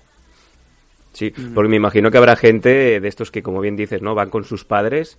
Eh, vísteme lo de UFC, ¿no? Que, que el niño va a empezar va a empezar mañana ya a, a partir cuellecitos, ¿no? Y a lo mejor va el primer día a, un- a una escuela y ve el, ve el percal y ya se borra, ¿no? Claro, es que es cuando ves la realidad, es el problema, ¿sabes? Yo, yo por darle un poco de precaución, ¿vale? Porque yo también practico deporte de contacto, entonces yo siempre le hago mucho hincapié en ello, ¿no? De que, bueno, que entrenen en sitios con profesionales, profesionales reconocidos, con titulación, eh, entonces, claro, van a tener una, una medida mínima de seguridad. Estamos hablando que son deporte de contacto y aquí no te van a dar un pelotazo a la cara, aquí te van a dar un, un golpe. Entonces, yo siempre digo lo mismo. Los padres, bueno, eh, yo también soy padre y, y bueno, y te llena de ilusión, ¿no? De que vea a tu hijo feliz. Y bueno, los padres, pues los niños le cuentan eso, que quieren ser magregos, que quieren pelear. De hecho, hace poco me pasó el caso, que quiere ser profesional, no iba a pasar ni por amateur. Y que quería ser UFC, quería ser luchador. Y su padre, bueno, pues yo lo veía y el padre, digo, como siga sin llorar de la felicidad. Pero bueno, yo entiendo eso, hijo, y, y la ilusión, pues, pues ya está. Hay que darse cuenta de que, bueno, este país lo digo y lo diré siempre, ¿vale? Eh, no nos va mejor porque no queremos, porque hay una afición grandísima, hay muy buenos luchadores, pero sí tenemos que decir que no se puede generalizar, pero yo me voy a mojar un poco y, Sí. y tenemos mucha envidia en España unos de otros aún. Y lo que hacemos es tirarnos piedras cuando deberíamos de ayudarnos, porque de aquí vive mucha gente Sí. y tenemos muy bu- buenos y tenemos que apoyarnos unos a otros porque bastantes pedras nos pegan cuando salimos fuera que Sí. para que nos las peguemos nosotros aquí mismos. O sea, yo soy de partidario de eso. Qué gran verdad. Sí, señor. No, la verdad es que sí, porque últimamente estamos viendo algunas cosas que, que dices, cuidado aquí, ¿qué está pasando, no? Comentabas tú antes que también que también practiqui- practicas disciplina de, de deporte de contacto, lo tuyo creo que es el kickboxing, me parece, que, que- que llegamos a, a conversar alguna vez, creo que me dijiste eso. De todas formas, tú conoces bien también a una persona que también conoce San, que es Luis Quiñones, ¿verdad? Uy, ojo. Sí, sí, sí. Bueno, Luis Quiñones tuve la suerte de hacer eh, Brazilian Jiu-Jitsu con él. Y bueno, yo a Luis lo conocía de antes y, y para mí Luis, pues, bueno, eh, lo poco que sé lo aprendió de él, ¿vale? Como persona es un 10, conmigo se ha portado muy bien. Y, y para lucha, te lo voy a definir, y eh, para mí es un catedrático de la lucha. Wow. Sí, Luis ha pegado en todas las disciplinas y, es cierto, ¿sabes? cada cosa por su nombre. ¿sabes? Y es que es verdad. Para mí Luis, bueno, como luchador, él tiene- se ha pegado en diferentes disciplinas, nunca ha dicho que no, y es un catedrático. Yo alucinaba con Luis, sinceramente. Ujú. No, ¿no? eh, Y Sam, Sam puede dar prueba de ello que, que lo tiene al lado comentando en FL. damos fe que es una grandísima persona y, y lo primero que pensé cuando me sentaron con Luis la primera vez, que no lo conocía en persona, es, madre mía, ¿por qué no he conocido antes a este señor? Todo carisma, todo simpatía, desde luego. Mm. Sí, sabe mucho. Pégate, pégate a él, que vas a aprender muchísimo. Es que cuando cuando aquí la gente no sabía lo que era un guante, Luis ya tenía guante roto. Es Madre cierto, mía. es que es así. Por eso te digo que, que a cada uno hay que darle lo que es, ¿sabes? Si no fuera lo contrario, también te lo diría. No, no suelo tener problemas en decirle a la gente. Pero en este caso, la definición mía hacia Luis Quiñones es un catedrático de la lucha, sinceramente. Ahí queda. Mm. A ver, eh, sobre el tema de deporte de contacto aquí en la provincia, como estábamos diciendo, tú eres, tú entrenas en temas de kickboxing, pero además me comentaste alguna vez que eh, conoces a prácticamente pues casi to- casi todo el mundo de aquí de la, de la provincia que, y sobre todo aquí en Málaga, ¿no? Que hace, que bien tiene un gimnasio, que bien es luchador. ¿qué nos puede decir sobre la escena actual de, deporte de contacto aquí en Málaga? Más concretamente, pues tu especialidad, ¿no? que es kickboxing. Pues mira, te diría que hay unos luchadores impresionantes, la verdad. Y tengo la suerte de ser, bueno, algunos amigos, otros son conocidos, otros clientes, pero bueno, eh, siempre se crea un círculo. Cuando nos gusta el tema de, perdón, la competición, pues es cierto de que te crea un vínculo casi de una amistad, ¿no? Y mira, recientemente, pues mira, te podría hablar pues de Daniel Puerta, que entrena con Fernando Jiménez, en el, y bueno, acaban de acaban de ir a pelear a, eh, en China, han estado pegándose, es decir, Ujú. que y, bueno, un tío que es campeón del mundo eh, en, su disciplina, en K1, ¿vale? Y, bueno, te podría hablar de Ángel Márquez, ¿vale? Ángel Márquez muy amigo mío, y bueno, ahora disputa el, título de Andalucía con la Federación Española de Boxeo de Kickboxing, y bueno, el entrenador Juan Trigo, del Thai de Jugo en Málaga también, que le quiero mandar un saludo, son muy amigos míos grandes profesionales. No podía dejarte, bueno, te podría decir 20.000, pero bueno, eh, Antonito Tornado, no sé si os suena, que, que creo que ha sido el único luchador en fusión en- con contrato Gloria, ¿eh? Ha sido luchador en el NFL, te digo, y el único que ha sido que ha tenido contrato en, en, en Glory. Y bueno, peleó en China el 7 de abril, peleó, perdió los puntos, creo, si no mal recuerdo. Y, pero bueno, son muy punteros. Y bueno, te puedo decir miles de luchadores, porque ya te digo, es lo que te comenté anteriormente. Hay muchos, muchos, mucha gente que, que son muy buenos aquí, pero bueno, no tienen esa proyección fuera porque, bueno, el tema de los eventos, pues, en vez de ir a apoyar, van a fastidiar, es decir, no van. Entonces, pues, esto no sube, están ahí, tienen que salir fuera, partirse la cara fuera con lo que conlleva ganar fuera. Ujú. Te puedo hablar de Quique Castillo, que está entrenando ahora mismo. Está entrenando ahora mismo seis meses en Tailandia, Bruno Barreto, del Club Deportivo Leconen, de aquí en Málaga, también son muy buenos. David Rami, de Rebel Pride, y así te puedo estar, bueno, así, Ah, otro programa sí. especial, porque no hacer.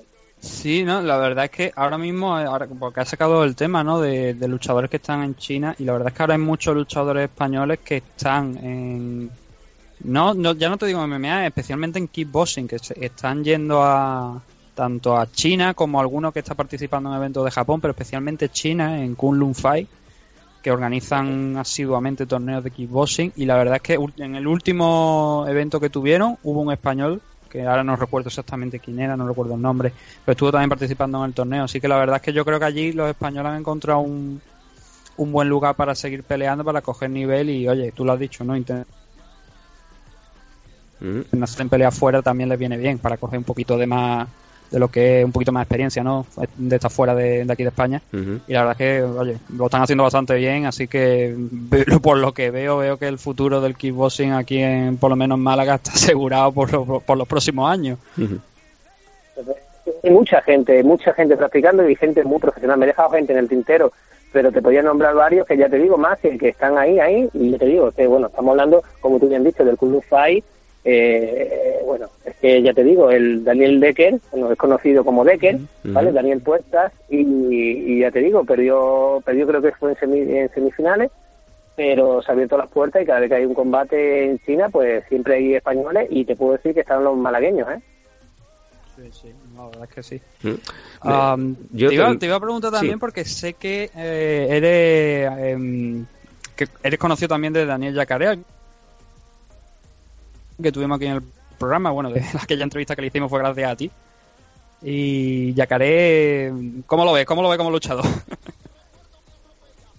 Pues mira, eh, no me dé las gracias por la entrevista, ¿vale? Porque aquí, bueno, aquí estamos uno para ayudarnos a los otros.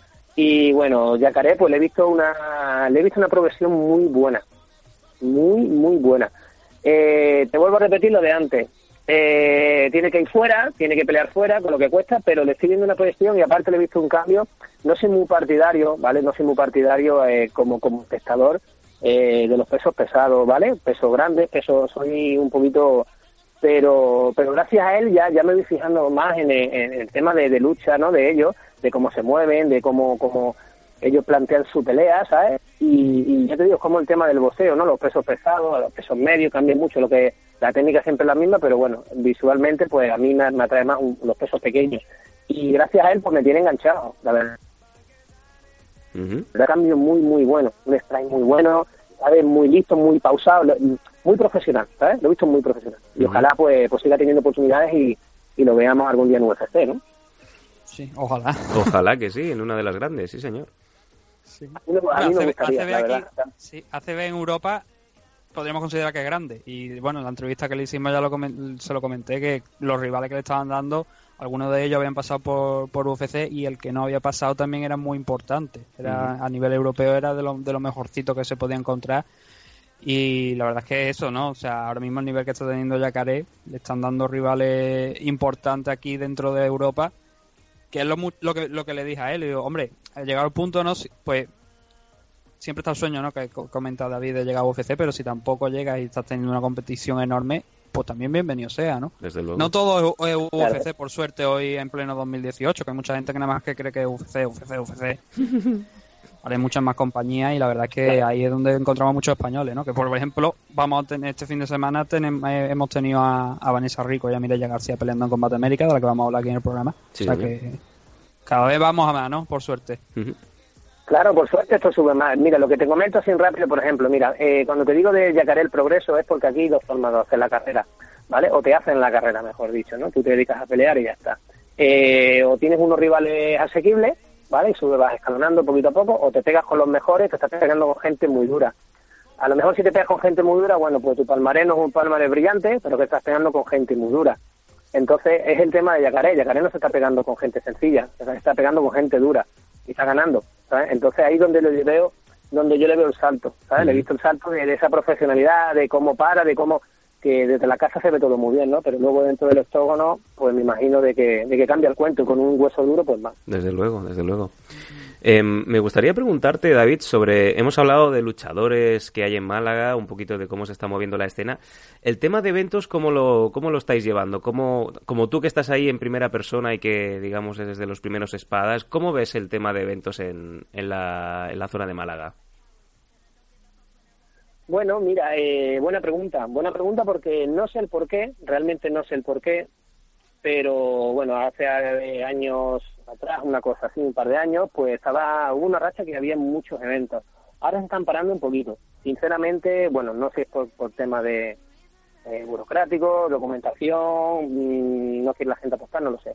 Sí es cierto de que, de que bueno, está un poquito más parado, es lo que estamos hablando, están saliendo a pelear fuera los luchadores, por suerte, y bueno, siempre hay algún evento, pero no, no era la constancia de, de, que, de la que se cogió hace un par de años, que era fin de semana sí, fin de semana también. Ahora mira, por ejemplo, tenemos una velada grande, ¿vale? En Benalmádena Costa, ¿vale? Una localidad aquí de, de la provincia de Málaga. Ujú, La conozco. Y bueno, es el Gran Slam. La conoces, ¿no? Sí, sí, Benalmádena, qué bonita es Benalmádena. Sí, sí, la verdad es que, una, que es una ciudad muy bonita y, y la verdad invito también a todo el mundo a que pase por ahí porque porque en verano sobre todo, bueno, las playas que tiene una barbaridad. La fecha muy atractiva, ¿vale? Es el Gran Slam, los Intocables, el 16 de junio y, bueno, pues ya te digo, hay diferentes títulos, hay títulos de Andalucía, títulos de España y todo van por el tema de la, de la Federación Española de Kickboxing, que eso es muy importante, ¿vale? Sí. Que es lo que se está luchando un poco en este mundo porque hay muchas asociaciones, muchas federaciones, pero oficial, oficial, la, la española. Entonces, bueno, ya yo creo que también el público se cansa un poco de, bueno, yo soy campeón de la tal y tal y tal, yo soy campeón de la tal y tal y tal, ¿no? Sí. Entonces, lo, lo, lo suyo es que todo se centralice y, y que, bueno, que todo vaya por, por la Federación Española de, de Lucha, ¿no? Y, y que, bueno, que haya un arranque y bueno, entonces yo digo, este evento, Gran Slam Los Intocables, el 16 de junio de Madena Costa, en el mismo pabellón deportivo. Eh, bueno, invito a todo el mundo que asista, porque yo siempre digo lo mismo, cuando hay eventos pues hay que asistir, hay que apoyar al que nos gusta la lucha Sí, y, y bueno, por lo menos que vean afición, que, que mira, que si no ganan dinero con el evento, bueno, que no le pierdan, pero hemos disfrutado Ujú. de los que nos gusta el mundo de la lucha y yo invito a eso, hay mucha queja con el, con el tema de que la gente no cada vez asiste menos a, a, a lo- a los eventos deportivos. ¿Y, y eso por qué crees tú que por qué crees no. tú que pasa? ¿Por el tema de precios? ¿Por el tema de eh, yo me lo paso mucho mejor si me pasan un link para verlo en mi casa? ¿Por qué la gente no va a los eventos? Porque esto pasa en todos sitios. ¿eh? Es increíble, por ejemplo, no sé si lo sabes, en la, en la provincia de Barcelona, eh, un evento de artes marciales, un evento de deportes de contacto, prácticamente es un tiro en la sien para el promotor, porque meter más de mil personas es una utopía. Pues no lo entiendo, no lo entiendo porque vas a los gimnasios y los, los gimnasios están llenos y hay mucha afición. Yo siempre digo que, mira, eh, para una buena cena y para salir de copa y dinero, entonces no creo que le importe que te cobren una velada de unos 10, 12 euros, no creo que sea un coste elevado. No creo que el dinero sea lo... mm, Si te sincero, es que no lo sé. Realmente no lo sé porque no existan. Los cruces, bueno, yo siempre digo que hay gente que dice, bueno, es que siempre pelean los mismos. Digo, bueno, Mm. ponte en el lado del promotor, lo que cuesta ponerse un combate. ¿Quién arriesga? A veces los cruces, tú cruzas dos personas que, que tienen una gran proyección y luego no es un combate eh, visualmente de espectáculo, es decir, que son combates que, que, bueno, un poco más dormidos, luego haces cruces que no esperan nada y te dan un espectáculo impresionante. Entonces realmente el motivo no, no sabría decirte, pero sí es cierto de que tengo amigos promotores, eh, yo personalmente he realizado algún evento y, y bueno, mm, no sé, no sé por qué. Puedo- Sí, te puedo garantizar, y lo he hecho yo personalmente, he hecho varios eventos para, para ayudar, bueno, pues a eh, recaudaciones para asociaciones de enfermos y cosas, y, y yo sí he tenido muy, mucha, mucha aceptación, ¿vale? Por el mundo de la lucha, y le estaré agradecido de por siempre Ujú, ujú. sinceramente. Eso sí lo puedo decir. Al tema benéfico se han volcado muchísimo, muchísimo, más de lo que imaginas. Y, y lo pienso y se me ponen los vellos de punta, ¿eh? eso de que te llame la gente, cuenta conmigo, cuenta conmigo. Luego el tema de eventos deportivos, sinceramente no te puedo decir, no te puedo decir el por qué no asisten y hay muchas quejas con eso. ¿eh? Es curioso, no sé. es curioso. no. Por poco que a veces rascas o a veces llegan rumores y, y a veces dices no quiero no quiero oír lo que se mueve por los foros, por los WhatsApps, por los sitios, pero hay veces que incluso dices eh, si me tuviera que creer todas las los bulos que van sortando la gente de que este promotor bloquea a estos luchadores para que no vayan a pelear para esta federación o para esta empresa y tal, eh, yo creo que esto es una psicosis que a veces la gente se monta porque el hecho no es ese, el hecho es que la gente eh, es muy perezosa para ir a los eventos. Yo creo que esa es la única razón que hay. Que el aficionado no está acostumbrado a, a ir o tiene mala costumbre de, de poner dinero para ir a ver un evento. Yo creo que no hay otra salida. Que solo, Ya, pero, solamente es- se mueven por para ver UFC, o sea, No, ya, y pero- esto y es una cosa interesante y no sé si- no sé si lo hemos, lo hemos hablado creo alguna vez en el programa, pero ah, si no hay gente que no es capaz de pagar a lo mejor 12, 20 euros por un evento nacional con gente que es del máximo nivel aquí en España, Ujú. ¿qué le hace pensar luego a un promotor de UFC, a, a Dana White y compañía que van a venir a España, van a poner la entrada a 80, 90 euros, las baratas, Sí. y van a, y va a asistir la gente?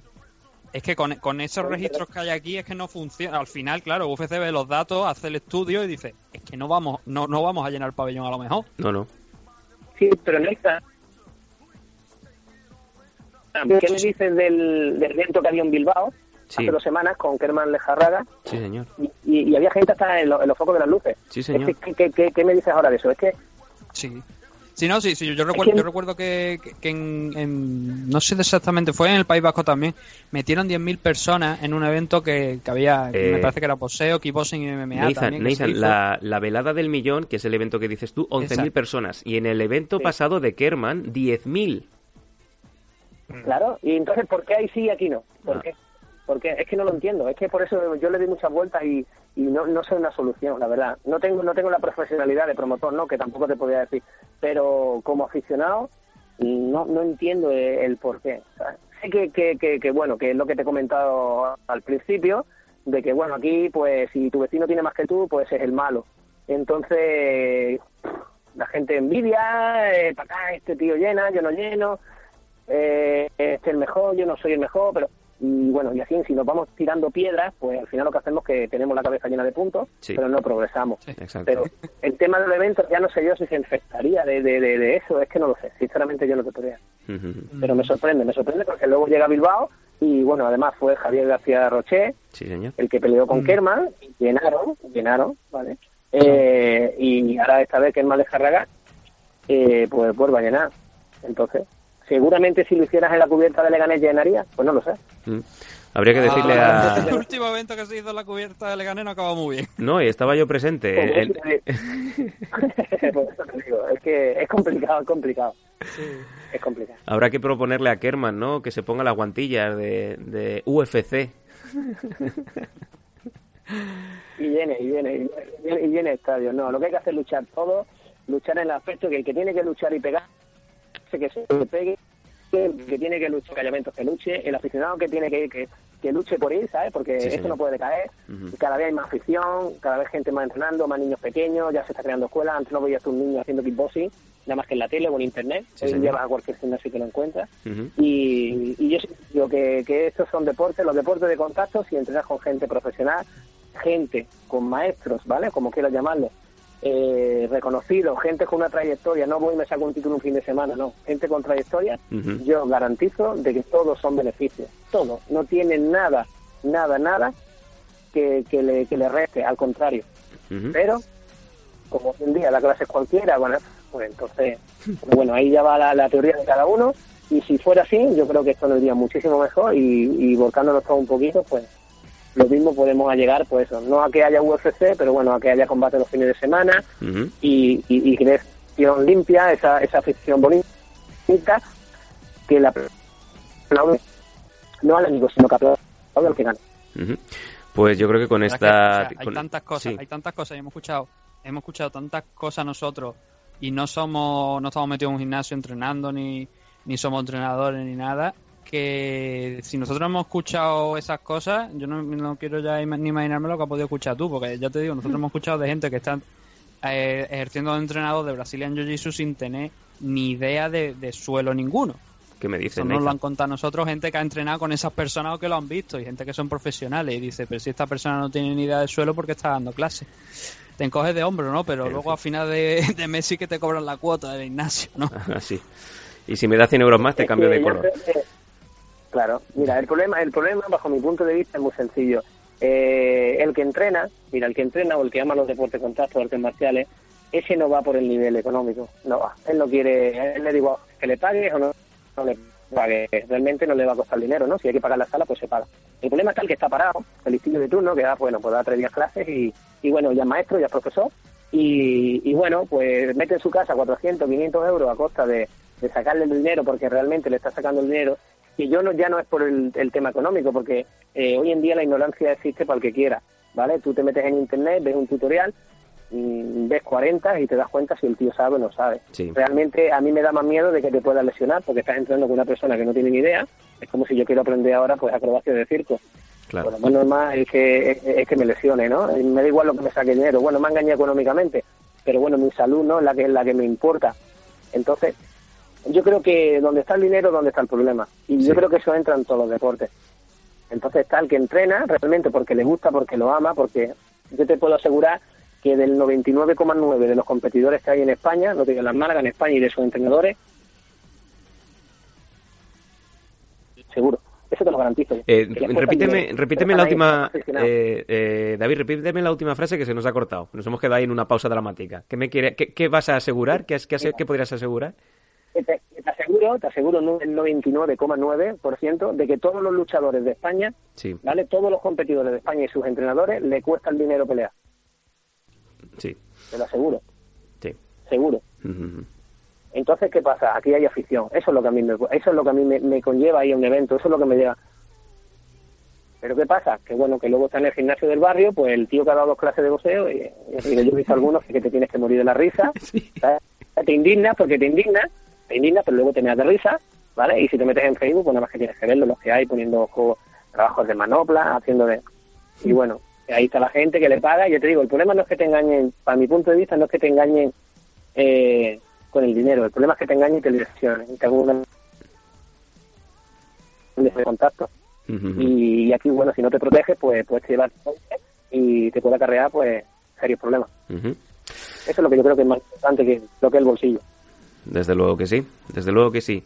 Pues eh, amigos, eh, mi adictos, David Morales de Club de la Lucha Málaga, de verdad ha sido un placer tenerte unos minutos en el programa, pero me gustaría, antes de cerrar, eh, comentarte una cosa que a mí me llamó mucho la atención y es que eh, has logrado una cosa que no he logrado yo en 10 años. Eh, y me imagino que el mundo, el mundo de los deportes de contacto en España aún sigue con un shock. Y es que tú has sido la única persona que has conseguido ponerle cara a Nathan Hardy. sí, fui yo, fui yo. Sí, la verdad que sí, que, que bueno, eh, lo tuve aquí en tienda y doy fe de que es un profesional como la copa un pino, el tío, eh, es una enciclopedia de la lucha y, bueno, eh, yo le he comentado y dice, "Hostia, vamos a hacer entré como nervioso y dice, bueno, nervioso yo que nunca que nunca ha salido mi cara y, y bueno, la verdad que, que fue un placer tenerlo aquí, un placer. Eh, volverá, volverá, volverá a nuestro canal de, de la lucha ¿Qué me dices? y Club de la, eh, de la Lucha TV, sí, volverá. Y porque ya te digo, es un placer escucharte, bueno, igual que a ti, ¿sabes? que estamos súper agradecidos, bueno, de- del trabajo que hacéis, que la labor que nos echáis un cable. Gracias. Eh, y, y ya te digo que, que para lo que necesitéis o lo que sea, pues aquí estamos. Y, y ya te digo, ya pronto pues tendré a otra vez aquí, a ver si viene a verme más a menudo. Y Ujú. rata- echamos un ratito de charla de lucha. Eso. Eh, mm, no le preguntes por Rising o tendrás que quitarte el reloj de pulsera y perder las próximas cinco horas de tu vida. Sí, ¿verdad? Mataleón del tirón, ¿no? El- Sí. El tío. sí, sí, sí. Nathan no, no se anda con, con broma, ¿eh? Hay, que- hay que temerle, hay que temerle un poco. Desde luego que sí. Pues lo dicho, David, es un placer. A todo el mundo que nos haya escuchado, si queréis saber más, eh, ir directamente a clubdelalucha.es, tanto en, su página online como los blogs, como por ejemplo también el, el- el canal de YouTube que tienen, y os podéis asesorar y estar al día de todo lo que es deportes de contacto. Desde aquí, desde MM Adictos, David, muchísimas gracias por tu tiempo. Y también eh, para nosotros es un placer ver eh, este tipo de gente que es tan dedicada y que es tan agradecida con el mundo de los deportes de contacto y contigo no, no es una excepción. Pues nada, yo te lo agradezco de corazón. Eh, muchísimas gracias por, por, bueno, dejarme este huequecito en vuestro programa. Y bueno, que es lo que te he comentado, que todos podamos aportar ideas, comentarios y, y nada. Y bueno, estoy abierto a vosotros cuando, cuando queráis y deciros que bueno, que soy fan número uno vuestro, ¿sabes? Eh, a veces, bueno, ya no ha dado caso ni al niño, tengo escuchando todo el día, gracias a los podcasts que realizáis, y, y que es un placer muy grande, muy grande, y, y compartir conmigo un poquito este tiempo y, y aprendamos uno de otro.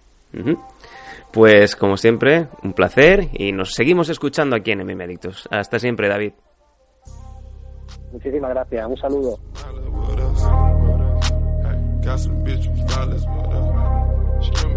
She gon' fuck your squad with us. I'ma fuck her bras with us. Bitch from Pakistan with us.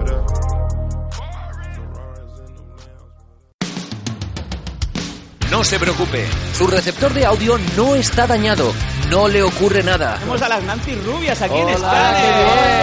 bien. Hola. Fuerte aplauso. Queridos amigos, Argano. Y tenemos a Amado Jaime. Os va a descubrir, cerrando los ojos, lo que es el sentimiento de la música. Bueno, y si los dejas abiertos también. No, ¿eh? ya, O sea, pero que la bueno, lo que- lo no- quería más. Quizá no lo sepa, pero acaba de entrar en un mundo único.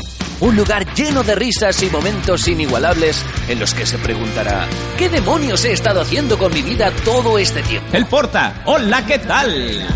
Otro pelos, ¿no? Yo. Otro pelo. Adelante, Eva Santoleria, muy buenos días, bienvenida a los Dan con mí. Hola, buenos días. ¡No me jodas! ¡Es ella! Desde Barcelona, para todo el universo. Los maestros de la carcajada 2.0. Sin censura, sin guion, sin moderación. Lostanco.com. Con el pelos y el campeón.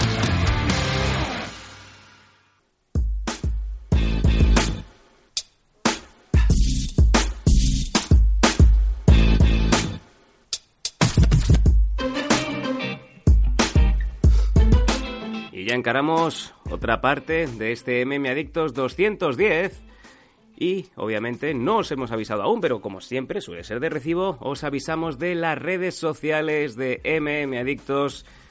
Los que ya lleváis toda la vida aquí lo sabéis, pero para los nuevos, para los novatos, para los que se acercan por primera vez a este programa, vamos con las redes sociales de programa de deportes de contacto más longevo. En eh, Twitter nos podéis seguir en twitter.com arroba mmadictos. Si sois más de Facebook, pues facebook.com barra mmadictos. Y también tenemos el Patreon, ya lo sabéis, el Patreon, patreon.com barra mmadictos. Si queréis más de las noticias que se generan de manera internacional, de manera local, eventos que se disputan aquí, análisis especiales, las previas a veces ya sabéis que el programa de cada domingo, el programa gratuito, no da para más, pero si queréis estar informados a la última y tener las opiniones de dos eh, cabezas de cartel, como son Dani Domínguez y, Nathan Hardy, Pues por menos de 5 euros al mes tenéis un montón de contenido y además sin ningún tipo de permanencia os podéis apuntar un mes, os descargáis todo, no os gusta, no le queréis dar dinero al niño de Cádiz, pues os borráis al mes siguiente. Esto es Patreon.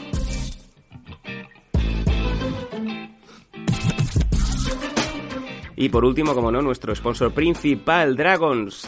Dragons, la comunidad Dragons y también la Dragons Magazine, la revista capital de los deportes de contacto de la mano del sensei de Nacho Serapio.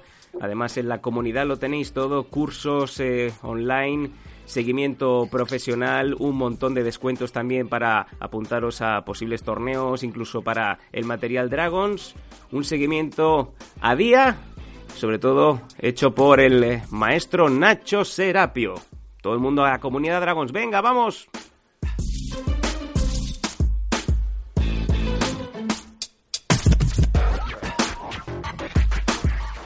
Y ahora nos vamos a la parte del análisis de este pasado UFC que tuvimos en Chile. Ya tenemos aquí al otro lado del hilo a Dani Domínguez y vamos a hablar de la parte interesante y es que eh, era un evento que se disputó, como ya sabéis todos, este pasado fin de semana, el 19 de mayo, en el Movistar Arena de Santiago, en Chile. Un, evento que, bueno, pues que ha tenido varias bajas. Eh, habían varios nombres que estaban programados y por razones de lesiones de unos, bajas de otros, pues al final cambió la cosa y aún así, Dani, hola, ¿cómo estamos? se ha salvado muy dignamente el evento, ¿no?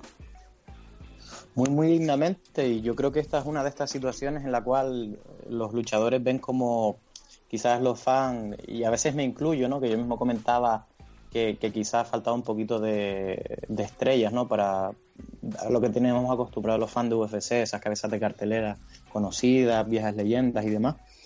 Y, bueno, los luchadores se han motivado, han salido a por todas y, y es uno de esos casos en los cuales, a pesar de, de la falta de estrella, o quizá gracias a la falta de estrella, pues todo el mundo ha salido a rendir al máximo posible y, un evento que, he disfrutado como no he disfrutado muchísimo tiempo y en concreto más, más las preliminares, la gente menos conocida. La verdad que eh, tengo un montón de varias páginas aquí de apuntes, de cositas técnicas y demás para buscar. Eh, trataré de resumir lo más posible para tampoco perderme mucho, pero desde luego hay un montón de joyas aquí y, este es un UFC que se puede incluso volver a ver porque la verdad que hay técnicas que, que se ven en otros deportes y que, y que para mí son nuevas en MMA. Así pues, que la verdad que Vamos a ver qué tal. Vámonos directamente a esas preliminarias en donde, pues bien nos dice Dani que merecen la pena. Y yo creo que lo bueno de, cuando vas a un evento sin nada que perder es que, pues, eh, simplemente te tienes que fijar en las luchas y normalmente no suele defraudar un, UFC. Vamos allá. En la división lightweight, Claudio Puelles ganando a Felipe Silva por Nibar, una submisión en lo que estuvieron ardiendo ayer las redes sociales, un comeback of the year prácticamente, ¿no? Esta, esta pelea, desde luego, sin duda, yo ahora al final de esto voy a hacer una, una pequeña edición que me, que me, gustaría tener por mi parte a partir de ahora los análisis. Pero ya te digo, esta pelea ha sido espectacular. Eh, como tú bien has dicho, uno de los, de los retornos del año, ¿no? Eh, prácticamente, como quien dice, volvió de la muerte porque esta pelea estaba teniendo un vencedor escrito desde el principio, que era Felipe Silva, especialmente en términos de daño, ¿no? Eh, ha, habido bastantes cosas que destacar eh, técnicamente. Inicialmente sorprende la poca defensa de, de, derribo de takedown que tenía, que tenía Silva, pero si bien es cierto que su fortaleza tanto arriba como abajo, básicamente, él, tiene claro que no quiere perder tiempo haciendo lucha libre y quiere la pelea arriba donde no queda, abajo donde, donde somete, ¿no? Y muy, muy buen plan por parte de él, porque arriba dominado es donde de hecho la mayor parte del daño durante toda la pelea y simplemente cuando caía hacía la llave al hacer la defensa se levantaba o bien rebotaba según tocaba el suelo no la verdad que un gameplay bastante bueno por su parte eh, unos detalles técnicos muy importantes por parte de Claudio Puelles y que creo que cualquier persona que eh, quiera competir en MMA o, incluso por defensa personal tiene que ver esta pelea. Es decir, Claudio Puelles se estaba llevando una auténtica paliza, como quien dice, y la verdad que pocas capacidades de supervivencia más, más grandes que esta he visto. La verdad que estaba herido en casi, todas, en casi todos los asaltos, especialmente a partir del final primero. Él, él mismo se sentaba en el suelo, entraba abajo, jalaba guardia, jalaba media guardia, eh, se dejaba caer, atacaba. Cada vez que le hacía daño arriba, en lugar de simplemente tratar de levantarse, llevarse más golpes, se quedaba al suelo, eh, perdía el tiempo, siempre todo al objeto de darse tiempo para recuperarse de esos golpes eh, con una inteligencia y un saber hacer que para su edad la verdad que no lo había visto nunca, más allá de que perdiera técnicamente, estos instintos es difícil enseñarlos y de verdad que si alguien quiere ver lo que es instinto de supervivencia pura inteligencia, esta es la pelea. Y encima como, y, no me extiendo más, pero de verdad que para mí es la más espectacular de toda, de toda la CAR, encima además volviendo al final del tercer asalto cuando quizás Silva estaba un poquito más confiado, desde el suelo eh, con una sumisión muy muy buena, con una knee bar, una palanca de rodillas que se ve bastante poco por, por la fuerza que tienen las piernas en comparación a los brazos, pero que la forma de hacerlo espectacular, como en el resto de la pelea, eh, cuando estaba llevándose Crown Pound, la gente no quieren dar la espalda por aquello de que te cogen la espalda y demás, pero eh, Puelles hizo una especie de giro en la cual daba un poco la espalda, pero al alinear la columna no era lo suficiente para que se la cogiera y aparecía con la cabeza y los brazos por debajo para atrapar la pierna y finalizar la pelea. La verdad que es espectacular y libro de texto de cómo sobrevivir una pelea donde tu oponente es mejor golpeando y tampoco lo puedes tirar al suelo. Hasta tal punto de bien lo hizo Claudio Puelles que se llevó uno de los bonus de 50.000 dólares como actuación de la noche, o sea que bien, bien encaminado desde luego. Vamos eh, subiendo, seguimos subiendo en esta preliminary en la división Bantamweight en los gallos. Frankie Saenz ganando a Henry Briones por decisión unánime 30-27, 30-27 y 30-26. Sí, bueno, esta fue una de las peleas que sufrió, que no voy a restar un poquito del análisis eh, eh, más en pos de, otras que me parecieron más interesantes, pero bueno, aquí eh, viendo los rankings y eso, pues lo esperado, Frankie Sainz obtiene la decisión, no espectacular como para subir los rankings, pero bueno, una victoria más en territorio enemigo. Y en territorio enemigo también, Enrique Barzola, el fuerte, en la división Featherweight, los Plumas, sigue ganando. Y en este caso al Brandon Davis, de, Brandon Davis por 30-27 y 30-26 dos jueces. El fuerte que se hace fuerte en Sudamérica. Sí, desde luego. Eh, no, no fue la pelea que más le gustó a, al público, fue una decisión dura que tuvo que hacer y en algunos casos tuvo que matar un poquito la pelea, no fue especialmente espectacular y, y, hacia el final pues se vio bastante claro como no quiso arriesgar, el, público se, se, puso un poquito, eh, pues digamos, de, contra, ¿no? Y abucheó un poquito, pero la verdad es que después de las primeras peleas que habían tenido, el listón está demasiado alto, ¿no? así, gran victoria para Barzola.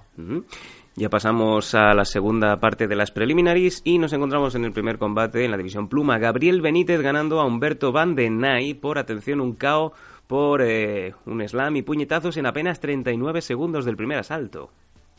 Sí, está hace tiempo que no los veíamos, muy espectacular visualmente y desde luego la, fuerza está por parte de, de, Benítez que levantó con una llave, perdón, con una con una palanca encajada eh, el peso entero de, su oponente, pero la verdad yo no entiendo cómo Van den viendo pasados resultados, no soltó y, vamos, esa palanca debió estar muy cogida porque no quiso soltar. En mi opinión, un error, ¿no? Porque una vez te levantan ya de ahí, eh, el golpe, si te apuntan sobre la cabeza, va a ser un caos, que es lo que ocurrió. Eh, recordando a Rampage en la época de Bright. Y, no sé, me parece más un fallo por parte de, Van den de no soltar que, viene a ser de Benítez, ¿no? Porque en algunos casos incluso mete más profundo la palanca. No obstante, caos espectacular que queda para la galería, desde luego. Mm.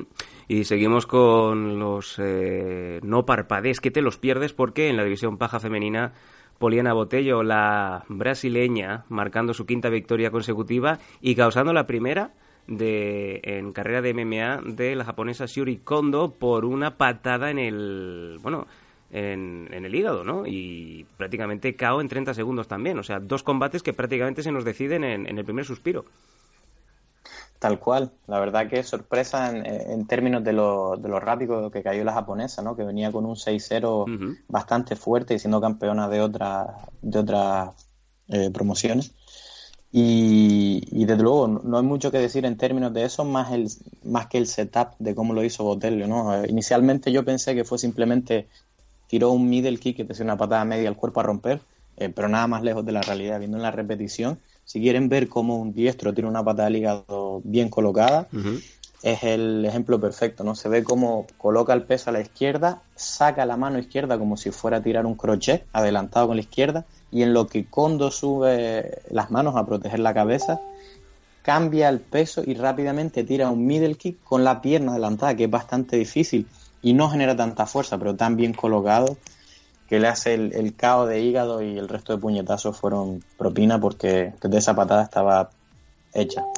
Pues vamos a seguir subiendo y nos encontramos ya con un combate en la división Flyweight. Alexandre Pantoja ganando por decisión unánime a Brandon Moreno. 30-26, 30-26, 30-27. Sí, esta fue una gran pelea. No, no competitiva realmente, porque aquí Pantoja la ganó sin, sin lugar a las dudas, ¿no? Ganó la revancha de, una pelea anterior en la cual Pantoja ya había noqueado a Moreno eh, en el Ultimate Fighter, si no me equivoco. Eh, parece que Pantoja tiene el número de Moreno, como dicen en Estados Unidos, ¿no? La expresión de que le tiene cogida la medida, ¿no? Eh, Moreno, ha, perdón, Pantoja ha dominado esta pelea de forma magistral, en mi opinión, y, gran parte de su, de su estrategia, pues sigue un patrón que hasta el tercer asalto, Moreno, que tiene un estilo más bien alocado y espectacular, que tira desde lejos, hace grappling, pega saltos, hace giros, no supo leer y, al final vimos como se vio claro y, el mismo Moreno, pues se dio cuenta demasiado tarde de lo que estaba haciendo Pantoja, pero que en mi opinión lo hizo magistralmente, ¿no? el, el, juego de Pantoja, si, si vemos la repetición es, relativamente sencillo, pero a la vez es profundo, ¿no?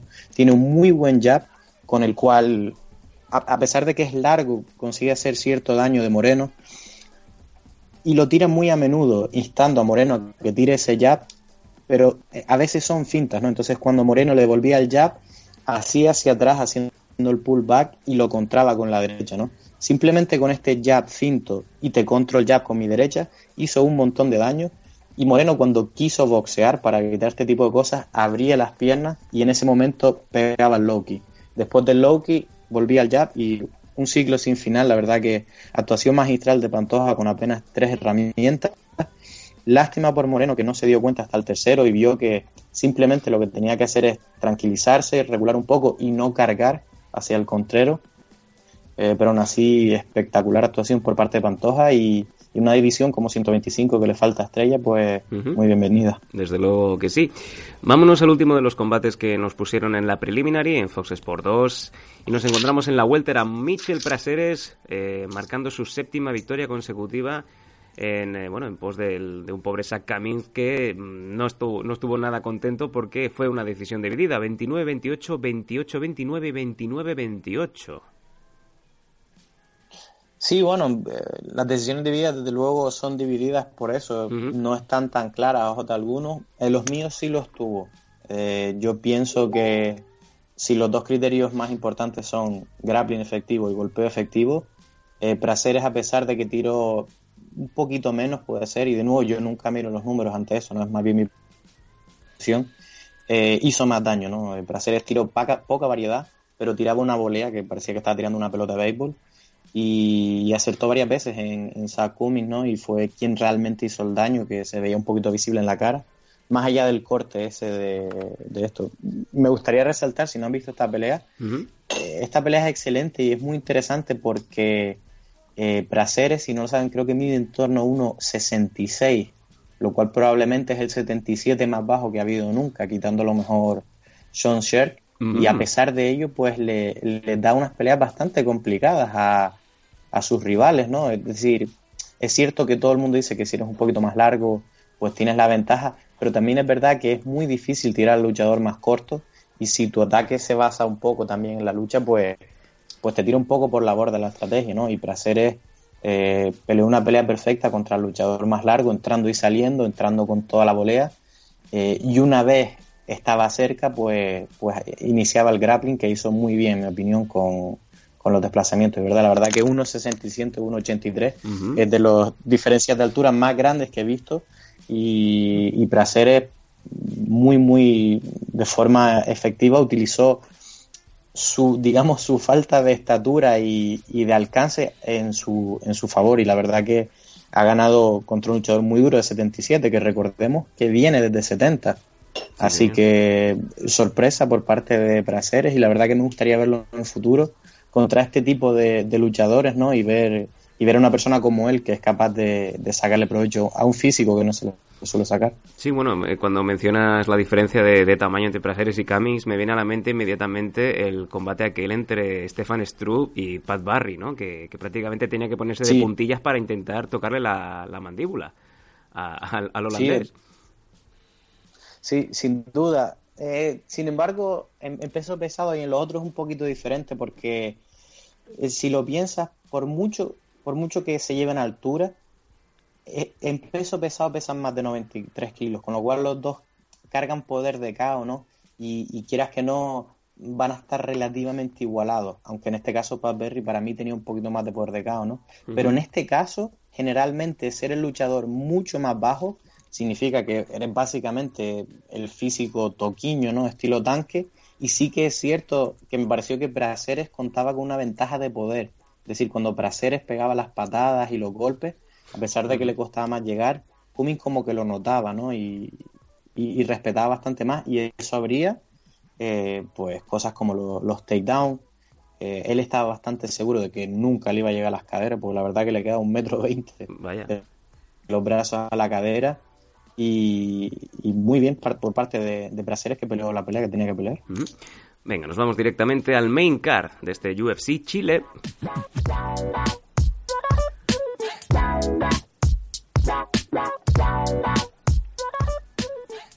Y nos encontramos con un primer combate en la división Welter. Vicente Luque ganando a Chad Lepris en el primer asalto por unos puñetazos, un KO que bueno puso fin a esa racha positiva que llevaba la Pris de tres victorias consecutivas.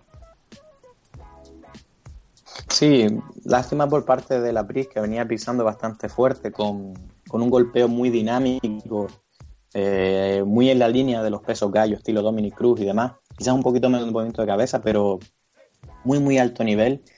Eh, Luque bastante más completo, en mi opinión, que la Pris. Pensé que quizás iba a tratar de llevar donde él se sentía superior, pero la verdad que para mí combatió fuego con fuego y utilizó un, un game plan muy similar, ¿no? Estos dos luchadores, a pesar de que fue muy corto, eh, acabando en el primer asalto por KO, hubo un- una batalla ahí complicada que hasta incluso a mí se me escapa un poco entre movimiento de cabeza, entrar, salir, fintas, eh, leer uno a otro el movimiento, finto aquí a ver cómo vas a re- reaccionar. Es una de esas batallas que, que cuesta ver, ¿no? Y que la gente desde fuera dice, bueno, no están haciendo nada, no, en realidad se están leyendo los movimientos y los dos excelentes, juego de cabeza, de piernas, ángulos y demás. Y finalmente fue Luke el que hizo la mejor lectura y, y tras un directo desde muy lejos de la Pris, en mi opinión, que estaba entrando y saliendo, falló ese directo. Se fue un poquito para atrás, pero lo justo para poder volver con un crochet muy corto de izquierda, que lo botó al suelo, lo dejó inconsciente y no, no, no sé si tuviste la oportunidad de verlo, pero es un golpe que no parece tan poderoso, pero aun si no lo fuera la precisión y la rotación que consiguió contra la contra la varilla de, de la PRI fue lo que hizo que básicamente desconectara. Excelente KO en corto y, Luque pintando como un auténtico destructor en este peso. Habrá que seguir muy de cerca a Vicente Luque. Y nos vamos al siguiente combate, el que se declaró combate de la noche entre dos eh, moscas, en este caso Andrea Lee, ganando a la colombiana Verónica Macedo por decisión unánime, un triple 30-27 y cre- eh, creo que es la quinta victoria consecutiva de Andrea Lee. Sí, mire, voy a empezar a pedir un trabajo en UFC porque creo que van tres fines de semana que los, pre- los que yo le hubiera dado de la noche y de performance, los- estoy coincidiendo aquí con UFC a ver si me dan un trabajillo por ahí para UFC Latino porque es que estaba a punto de decirlo y, y, vamos, una pelea espectacular. Es que, o sea, tengo tantos apuntes aquí técnicos que, pues no sé, vam- vamos a, a nombrar algunos. En en términos de si la decisión es correcta, yo pienso que sí. Eh, Lee llevó la, la iniciativa la mayor parte del combate, tuvo el grappling más efectivo en términos de derribo, de control y, y de buscar hacer daño con gran pano arriba. Y pienso que Macedo, por, por estar, pues, contentarse con no recibir daño, poco menos que casi perdió ella misma esta pelea, ¿no? Eh, pasó más de 2-3 minutos y suma eh, en, de la pelea boca arriba, eh, con, con- dejando que la- el oponente le pateara las piernas y pues no sé, yo pienso que tenía que haber tenido algún tipo más de, urgencia por levantarse, porque quieras que no, eso no se ve bien a los ojos de los jueces que tú estés abajo y te estén pateando. Pues mucho que no haya daño, no estás perdiendo el asalto. Eso por un lado. Y, y por otro, el nivel de estas dos chicas de grappling, mm, yo no lo, o sea, los intercambios, lo interesante que, que fueron esto, la verdad que es muy difícil de ver y no lo he visto en mucho tiempo, tanto las dos. Y lo que me pareció bastante increíble fue que la, la que era campeona de kickboxing y, y Muay Thai, Andrea Lee, parece ser una judoka disfrazada, porque por lo menos lo fue en, en su infancia, porque eh, hacía mucho tiempo que yo no veía lanzamientos de judo tan bien hechos y, y tan practicados, ¿no? Porque a menudo la gente dice, bueno, las proyecciones de judo pueden llevar a dar la espalda y demás, pero Lee estaba preparada y cada vez que hacía una de ellas hacía un pequeño reajuste y ella era quien tomaba la espalda, con lo cual quizás para nuestros oyentes judocas que, que les han dicho una y otra vez, pues bueno, no puedes usar judo en MMA y demás, esta es la pelea que tienes que ver para ser capaz de aplicarlo ¿no? y salir ganando en, en el intercambio, en grappling. Mm, Como nota curiosa, hay, que perdón, dec- sí. como, como nota curiosa decir que Andrea Lee, eh, su nickname es KGB y va pues prácticamente vestida como si fuera un personaje de, de Street Fighter, ¿no? Sí, eh, bastante espectacular. A mí me gustó el...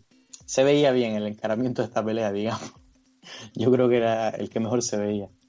Y, y la verdad, muy, muy espectacular esta pelea en términos de grappling. Si eres un fan de grappling, eh, yo creo que el detalle más técnico de todo, de todo este evento era el- la recuperación por guardia de Macedo, que una y otra vez le tomaron la espalda y la tiraron con un suplé y era capaz de fugar cadera, pero no para montar guardia directamente, sino poner se va a escuchar raro, ¿no? Pero poner su culo Bien. entre. Es decir, ella queda la cabeza abajo y poner el culo justo a la, a la altura de- del pecho o la cara, de forma que alinea su columna y aleja a. No, no sé si sabe explicarlo bien, a Lee, evitando completamente el gran and pound, escapándose de la espalda y recuperando guardia y en algunos casos levantándose. Es como cuando fugas cadera, estiras los brazos o estiras las piernas y haces como una defensa, ¿no? Con los brazos estirados. Pues ella hacía lo mismo con la espina dorsal. Eh, no, no sé si me estoy Sí, explicando eh, bien, creo, pero que, creo que lo estás pintando muy bien en la, en la mente de los oyentes. Me imagino que todo el mundo se está. eh, los, los que no son unos cerdos y todo esto lo piensan en la cama, me imagino que sí que lo están visionando. Sí, es bastante, es un poco complicado de entender si no lo has visto antes, pero básicamente es, si te tiene la espalda es como si tuvieran lo que es la, digamos, la cintura abrazada, ¿no? Entonces, al tú empujar eh, quizás su cadera, puedes deslizar la parte inferior de tu cuerpo y cuando te van a echar el peso, te alineas poniendo la cabeza en el suelo y la parte de abajo de tu espalda, vamos a llamarla así, entre tú y la otra, evitas completamente el gran and pound, no te llega con los brazos y en lo que va a cargar el puñetazo, recupera guardia o te pones de pie. Yo lo he visto mucho en Jiu-Jitsu y mucha gente pues no lo hace en MMA pensando que quizás pues, que te va a dejar vulnerable, pero la forma en la que le hizo Maceda yo creo que lo vamos a ver bastante más a menudo porque me ha parecido súper efectivo y para mí, eh, lo diré más adelante, quizás el momento más técnico y, y nuevo de toda la noche, ¿no? El más revolucionario MMA. Ujú, Pues eh, ahí quedan esos comentarios de calidad de, nuestro Dani Domínguez. Seguimos subiendo en la división Bantamweight Los Gallos. Guido Canetti ganando por decisión unánime a Diego Rivas 29-28, 29-28 y otro 29-28. Bueno, esta fue una de las otras peleas que, que sufrió pérdida, ¿no? Porque he tenido que elegir cuáles comentar y Obviamente. lo siento por Canetti y Rivas. Mm, Obviamente se sabe, ¿no? Em, Estábamos comentando uno de los grandes combates como es el de Andrea Lee. Si hay que sacrificar eh, el de Guido para comentar bien el de Claudio Puelles, que es con el que hemos abierto hoy programa, me imagino que estamos más, que, más que satisfechos y justificados. Seguimos subiendo, nos vamos a la Light Heavyweight y aquí sí que nos encontramos a Dominic Reyes ganando a Jared Cannonier por TKO, por puñetazos en el primer asalto. Y cuando los pesos ya empiezan a ir a los pesados, amigo Dani, me imagino que el tiempo se reduce, ¿no? El tiempo de duración dentro de una jaula. Sí, desde luego. Esta fue una gran sorpresa para mí, la verdad que yo nunca había visto a este, a este Dominic Reyes y no sabía qué esperar. Desde luego la forma en la que entró en la jaula, pues tenía un aire de confianza en sí mismo, como que él sabía algo que el resto no sabía. Y, había tenido otras dos victorias, la verdad, no sé, probablemente eran en las preliminares y creo que me las perdí. Pero es súper impresionado con Dominic Reyes, sin duda. Él como Claudio Puelles, para mí han tenido los dos el rendimiento de la noche eh, por, por, circunstancias muy diferentes, ¿no? Puelles volviendo y en el caso de Reyes por la dominancia más absoluta eh, de toda esta cari que he visto en bastante tiempo, ¿no? Eh, lo, que, lo que sorprende de Reyes nada más entrar es que sus puntos fuertes son realmente súper técnicos, son donde la gente suele fallar. Es decir, si tuviera que destacar algo es juego de piernas, juego de cabeza, desplazamiento y el buen uso de las armas según el rango. Es decir, justamente donde todo el mundo falla es donde él realmente tiene su punto fuerte. Es decir, muy difícil cogerlo contra las aulas, a contrapié, eh, con el peso mal puesto, con la cabeza en el mismo sitio, eh, acorralarlo, desplazar y, y hacer, es decir, tirarle para que no tenga la defensa, la defensa siempre arriba y sobre todo era como una máquina, es decir, si estaban en rango de patadas, en más de una ocasión no se puede equivocar, jugar mal y tirar un puñetazo y ser contrado, él tiraba patadas. En rango de puñetazo, puñetazo, en rango de takedown, entraba al grappling. Una, desde luego, una actuación excelente por su parte y Jared Cannonier, la verdad que lo hizo ver como poco menos que un amateur contra un profesional le dio por todos los lados prácticamente ni veía y, el final pues fue espectacular. El final técnicamente es increíble. Eh, él estaba en la estancia de, zurdo, vemos como hace una esquiva hacia adentro, que generalmente es un poquito más arriesgada, ¿no? Zurdo diestro, porque se te queda en la línea para el directo canonier, pero según volvió con la cabeza, tiró un uppercut largo que le dio justo en la quijada, lo atontó y a partir de ahí pues empezó una vorágine de golpes y el final pues fue de nuevo un uppercut mm, estilo Mortal Kombat que lo levantó hasta el suelo. Gran futuro para Dominic y la verdad que una adición que para el peso de light heavyweight que siempre estamos buscando nuevas entradas, espectacular. La verdad que esta pelea de lo mejor que he visto en términos de, dominancia y, de finalizar sin, sin, ningún tipo de duda ni contestación por parte del oponente. Bueno, por algo llaman a Dominic Reyes el devastador, ¿no? Yo creo que ya incluso después de que Dani haya hecho sus opiniones al respecto, más de uno se estará apuntando el nombre ahora mismo.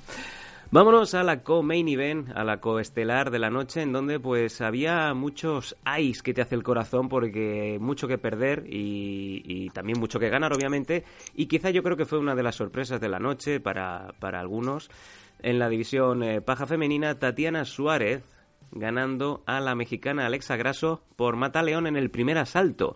Em, este combate, pues mm, Alexa Grasso partía como la novena de, la clasificación de, la, de las strawweights y Tatiana la doceava. Yo creo que prácticamente estas posiciones han intercambiado al instante, Dani.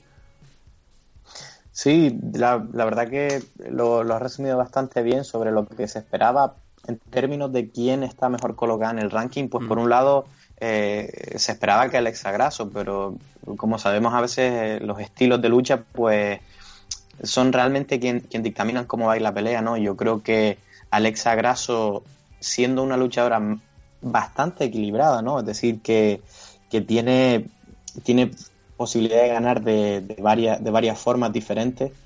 Eh, va bien con casi todo el mundo y quizás el estilo para vencerla es una especialista de, un caso, ¿no? Y Tatiana Suárez, para aquellos que no lo sepan, eh, fue seleccionada para ir a las Olimpiadas de lucha libre por Estados Unidos. Sí, señor. Eh, hasta que una lesión, pues, pues evitó que fuera en su momento.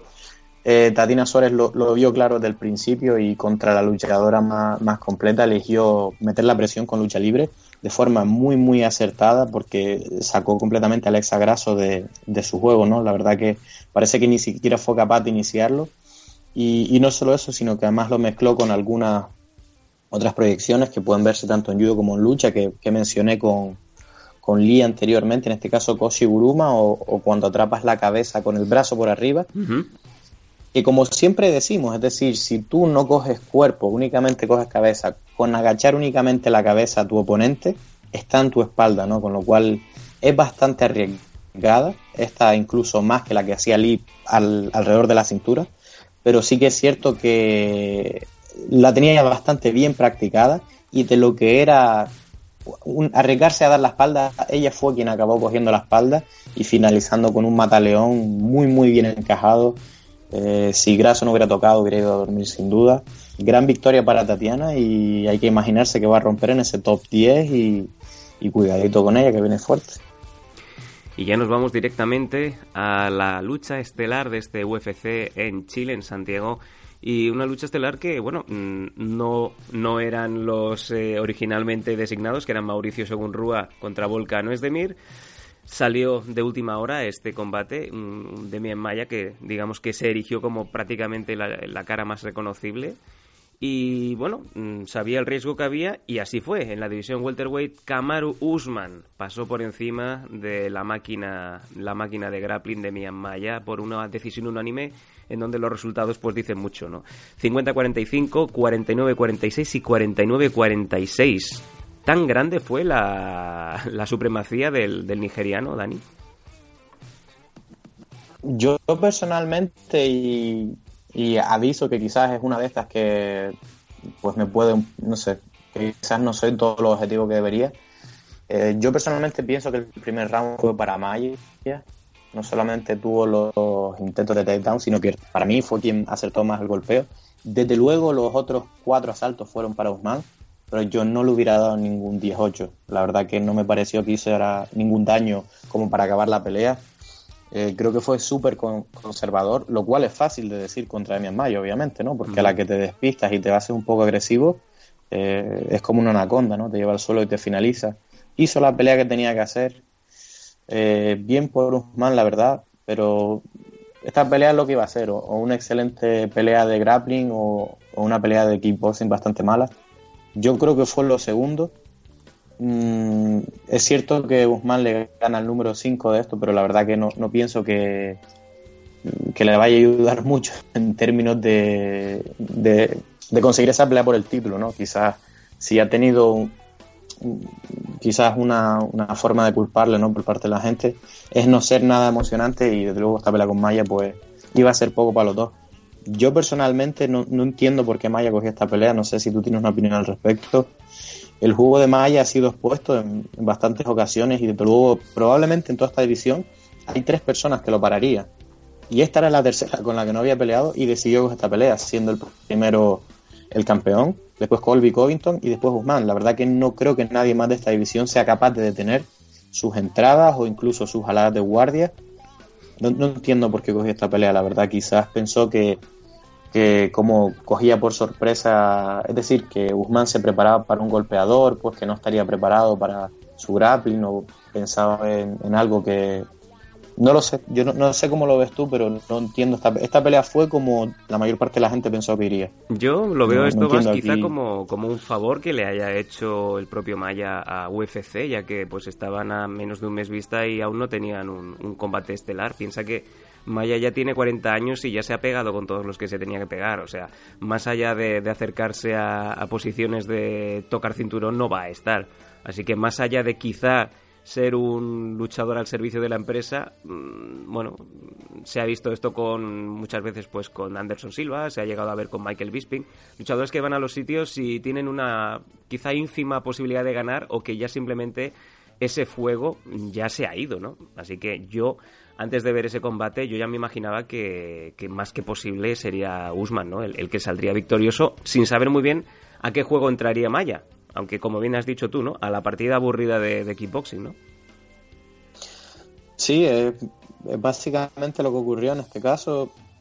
Sí, debe, debe ser algún tipo de favor. Yo me pareció escuchar en las entrevistas como que Maya había tenido parte de las negociaciones o ayudó en cierta medida a, a meter el UFC en este evento en concreto, ¿no? Y quiso Ujú. pues, pues ayudarlo que fuera adelante, pero pues no lo sé, la verdad. Pues, en en términos de fuego lo siguió intentando toda la pelea.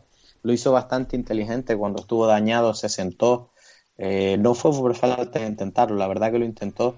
Quizás no trajo nada nuevo y más allá de no traer nada nuevo, se olvidó de las patadas. Demian Maya en peleas pasadas había sido capaz de, de confundir un poco a sus oponentes, ¿no? Tirando patadas, pero en este caso le dio muy poco que pensar a Usman, es decir, o jab, volea eh, y takedown, que es cierto que es difícil distinguirlas, ¿no? Con lo cual a veces conseguía penetrar, pero muy poquita variedad que enseñarle a, a Usman.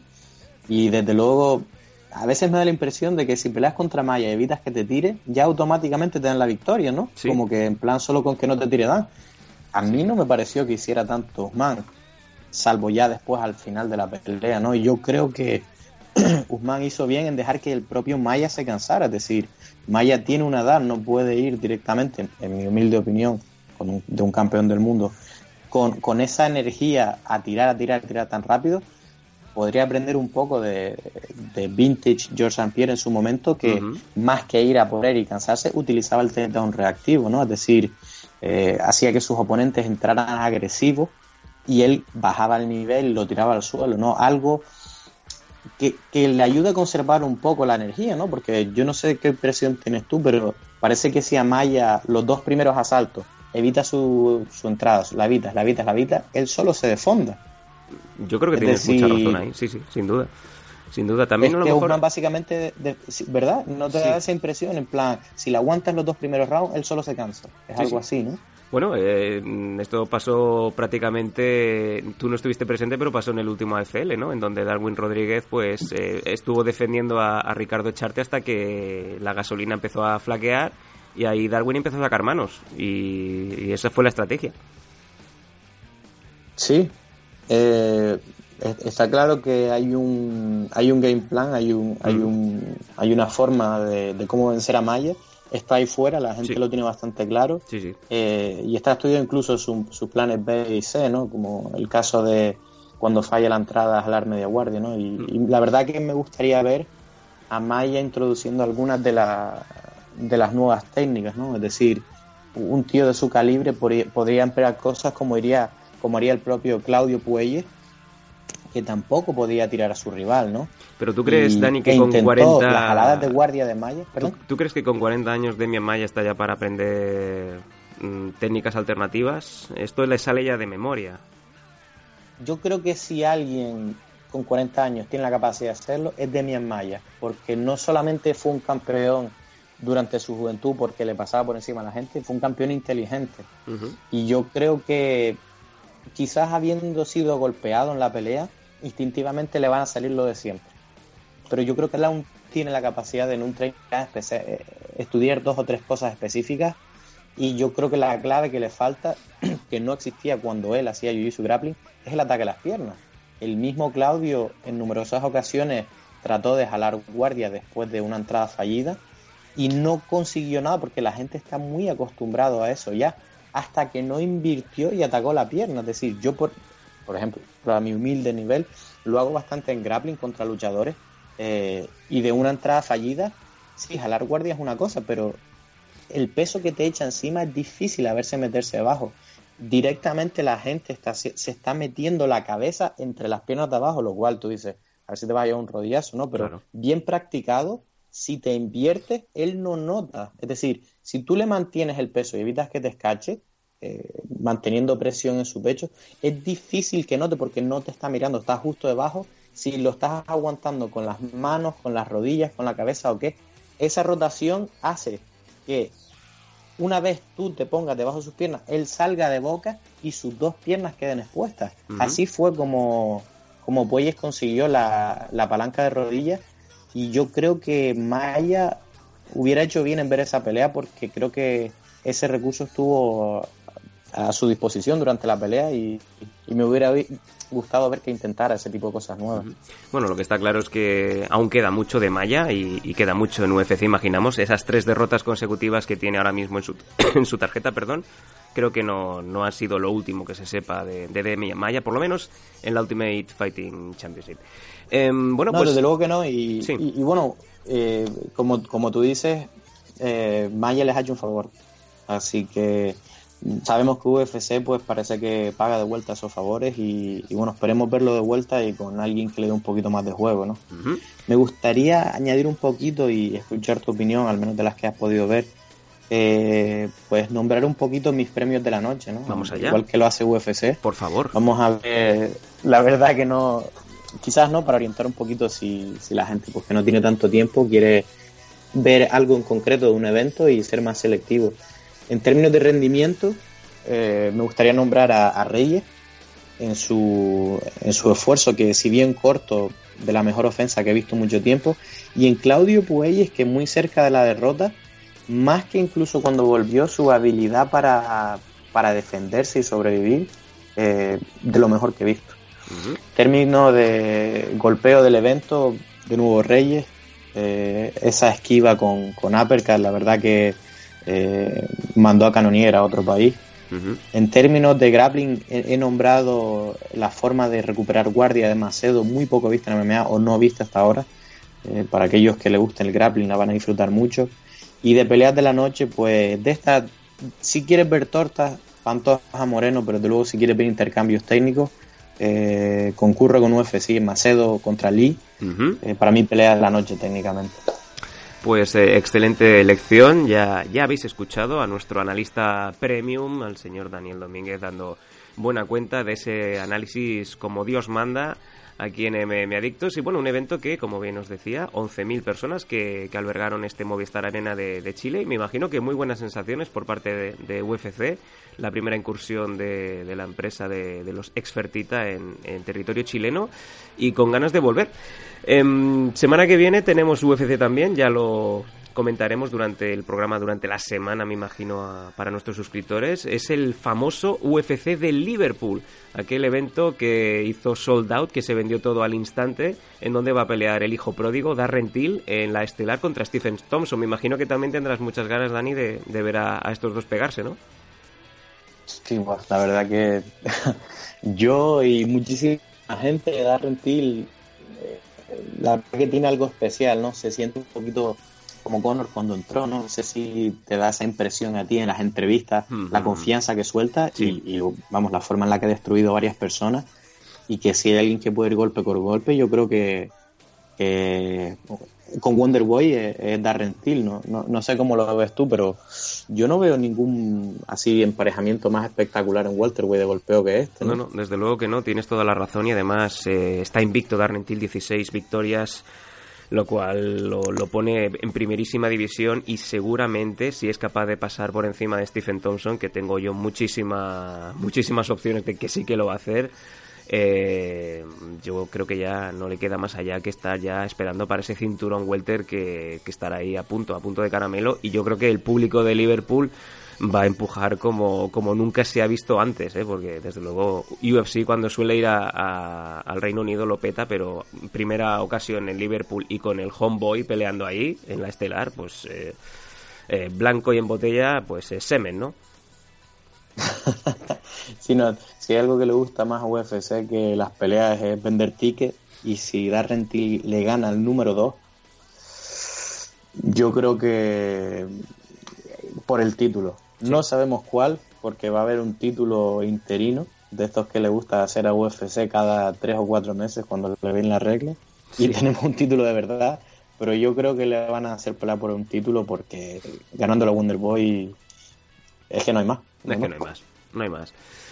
Pues ya lo sabéis, la semana que viene ya habrá tiempo para el análisis. También intentaremos durante la semana hacer una previa eh, para nuestros suscriptores de Patreon. Y qué decir, Dani, muchísimas gracias por la aportación, por el análisis y seguimos en contacto aquí en MM Adictos. Ahí estamos.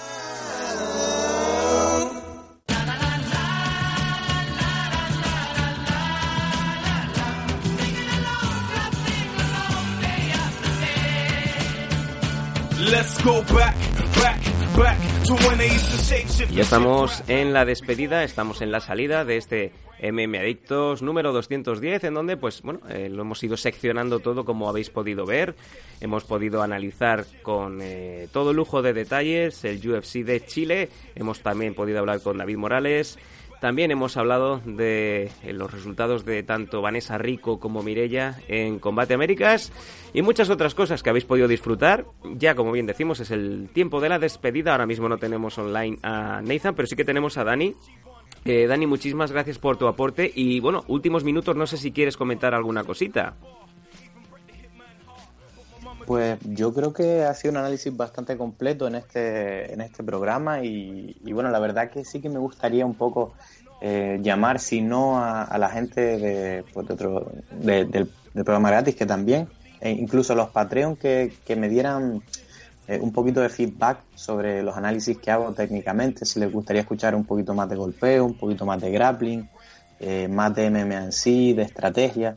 Eh, porque la verdad que a mí me gusta mucho, ¿no? Yo la verdad que analizo, tomo nota de estos vídeos y desde luego lo que más me gustaría pues es darle lo que lo que le gusta escuchar a los, a los oyentes, ¿no? claro Entonces me gustaría hacer un pequeño llamamiento para, para el futuro. Incluso si tengo tiempo lo haré también a través del Patreon. Y, y nada, pues a esperar el, la próxima semana a ver qué especial les traemos. Eh, bueno, ya lo sabéis, eh, todos los que sois suscriptores tenéis MM Adictos a la carta. Somos eh, totalmente abiertos a vuestras sugerencias y es más, muchas veces lo habréis lo habréis visto que solemos hacer programas muy enfocados a vuestras opiniones y a vuestra, a vuestros deseos, ¿no? Alguna vez hemos incluso hecho algún que otro monográfico de Road FC, eh, lo de Rising, eso es un deseo de, de, Nathan y un castigo de los demás, pero normalmente eh, suele ser siempre a vuestra disposición. Así que, bueno, eh, una vez más, muchas gracias Dani, muchas gracias Nathan y nos eh, seguimos escuchando en MM Adictos la semana que viene, que ya será el 211. A todos vosotros, hasta la semana que viene. Chao.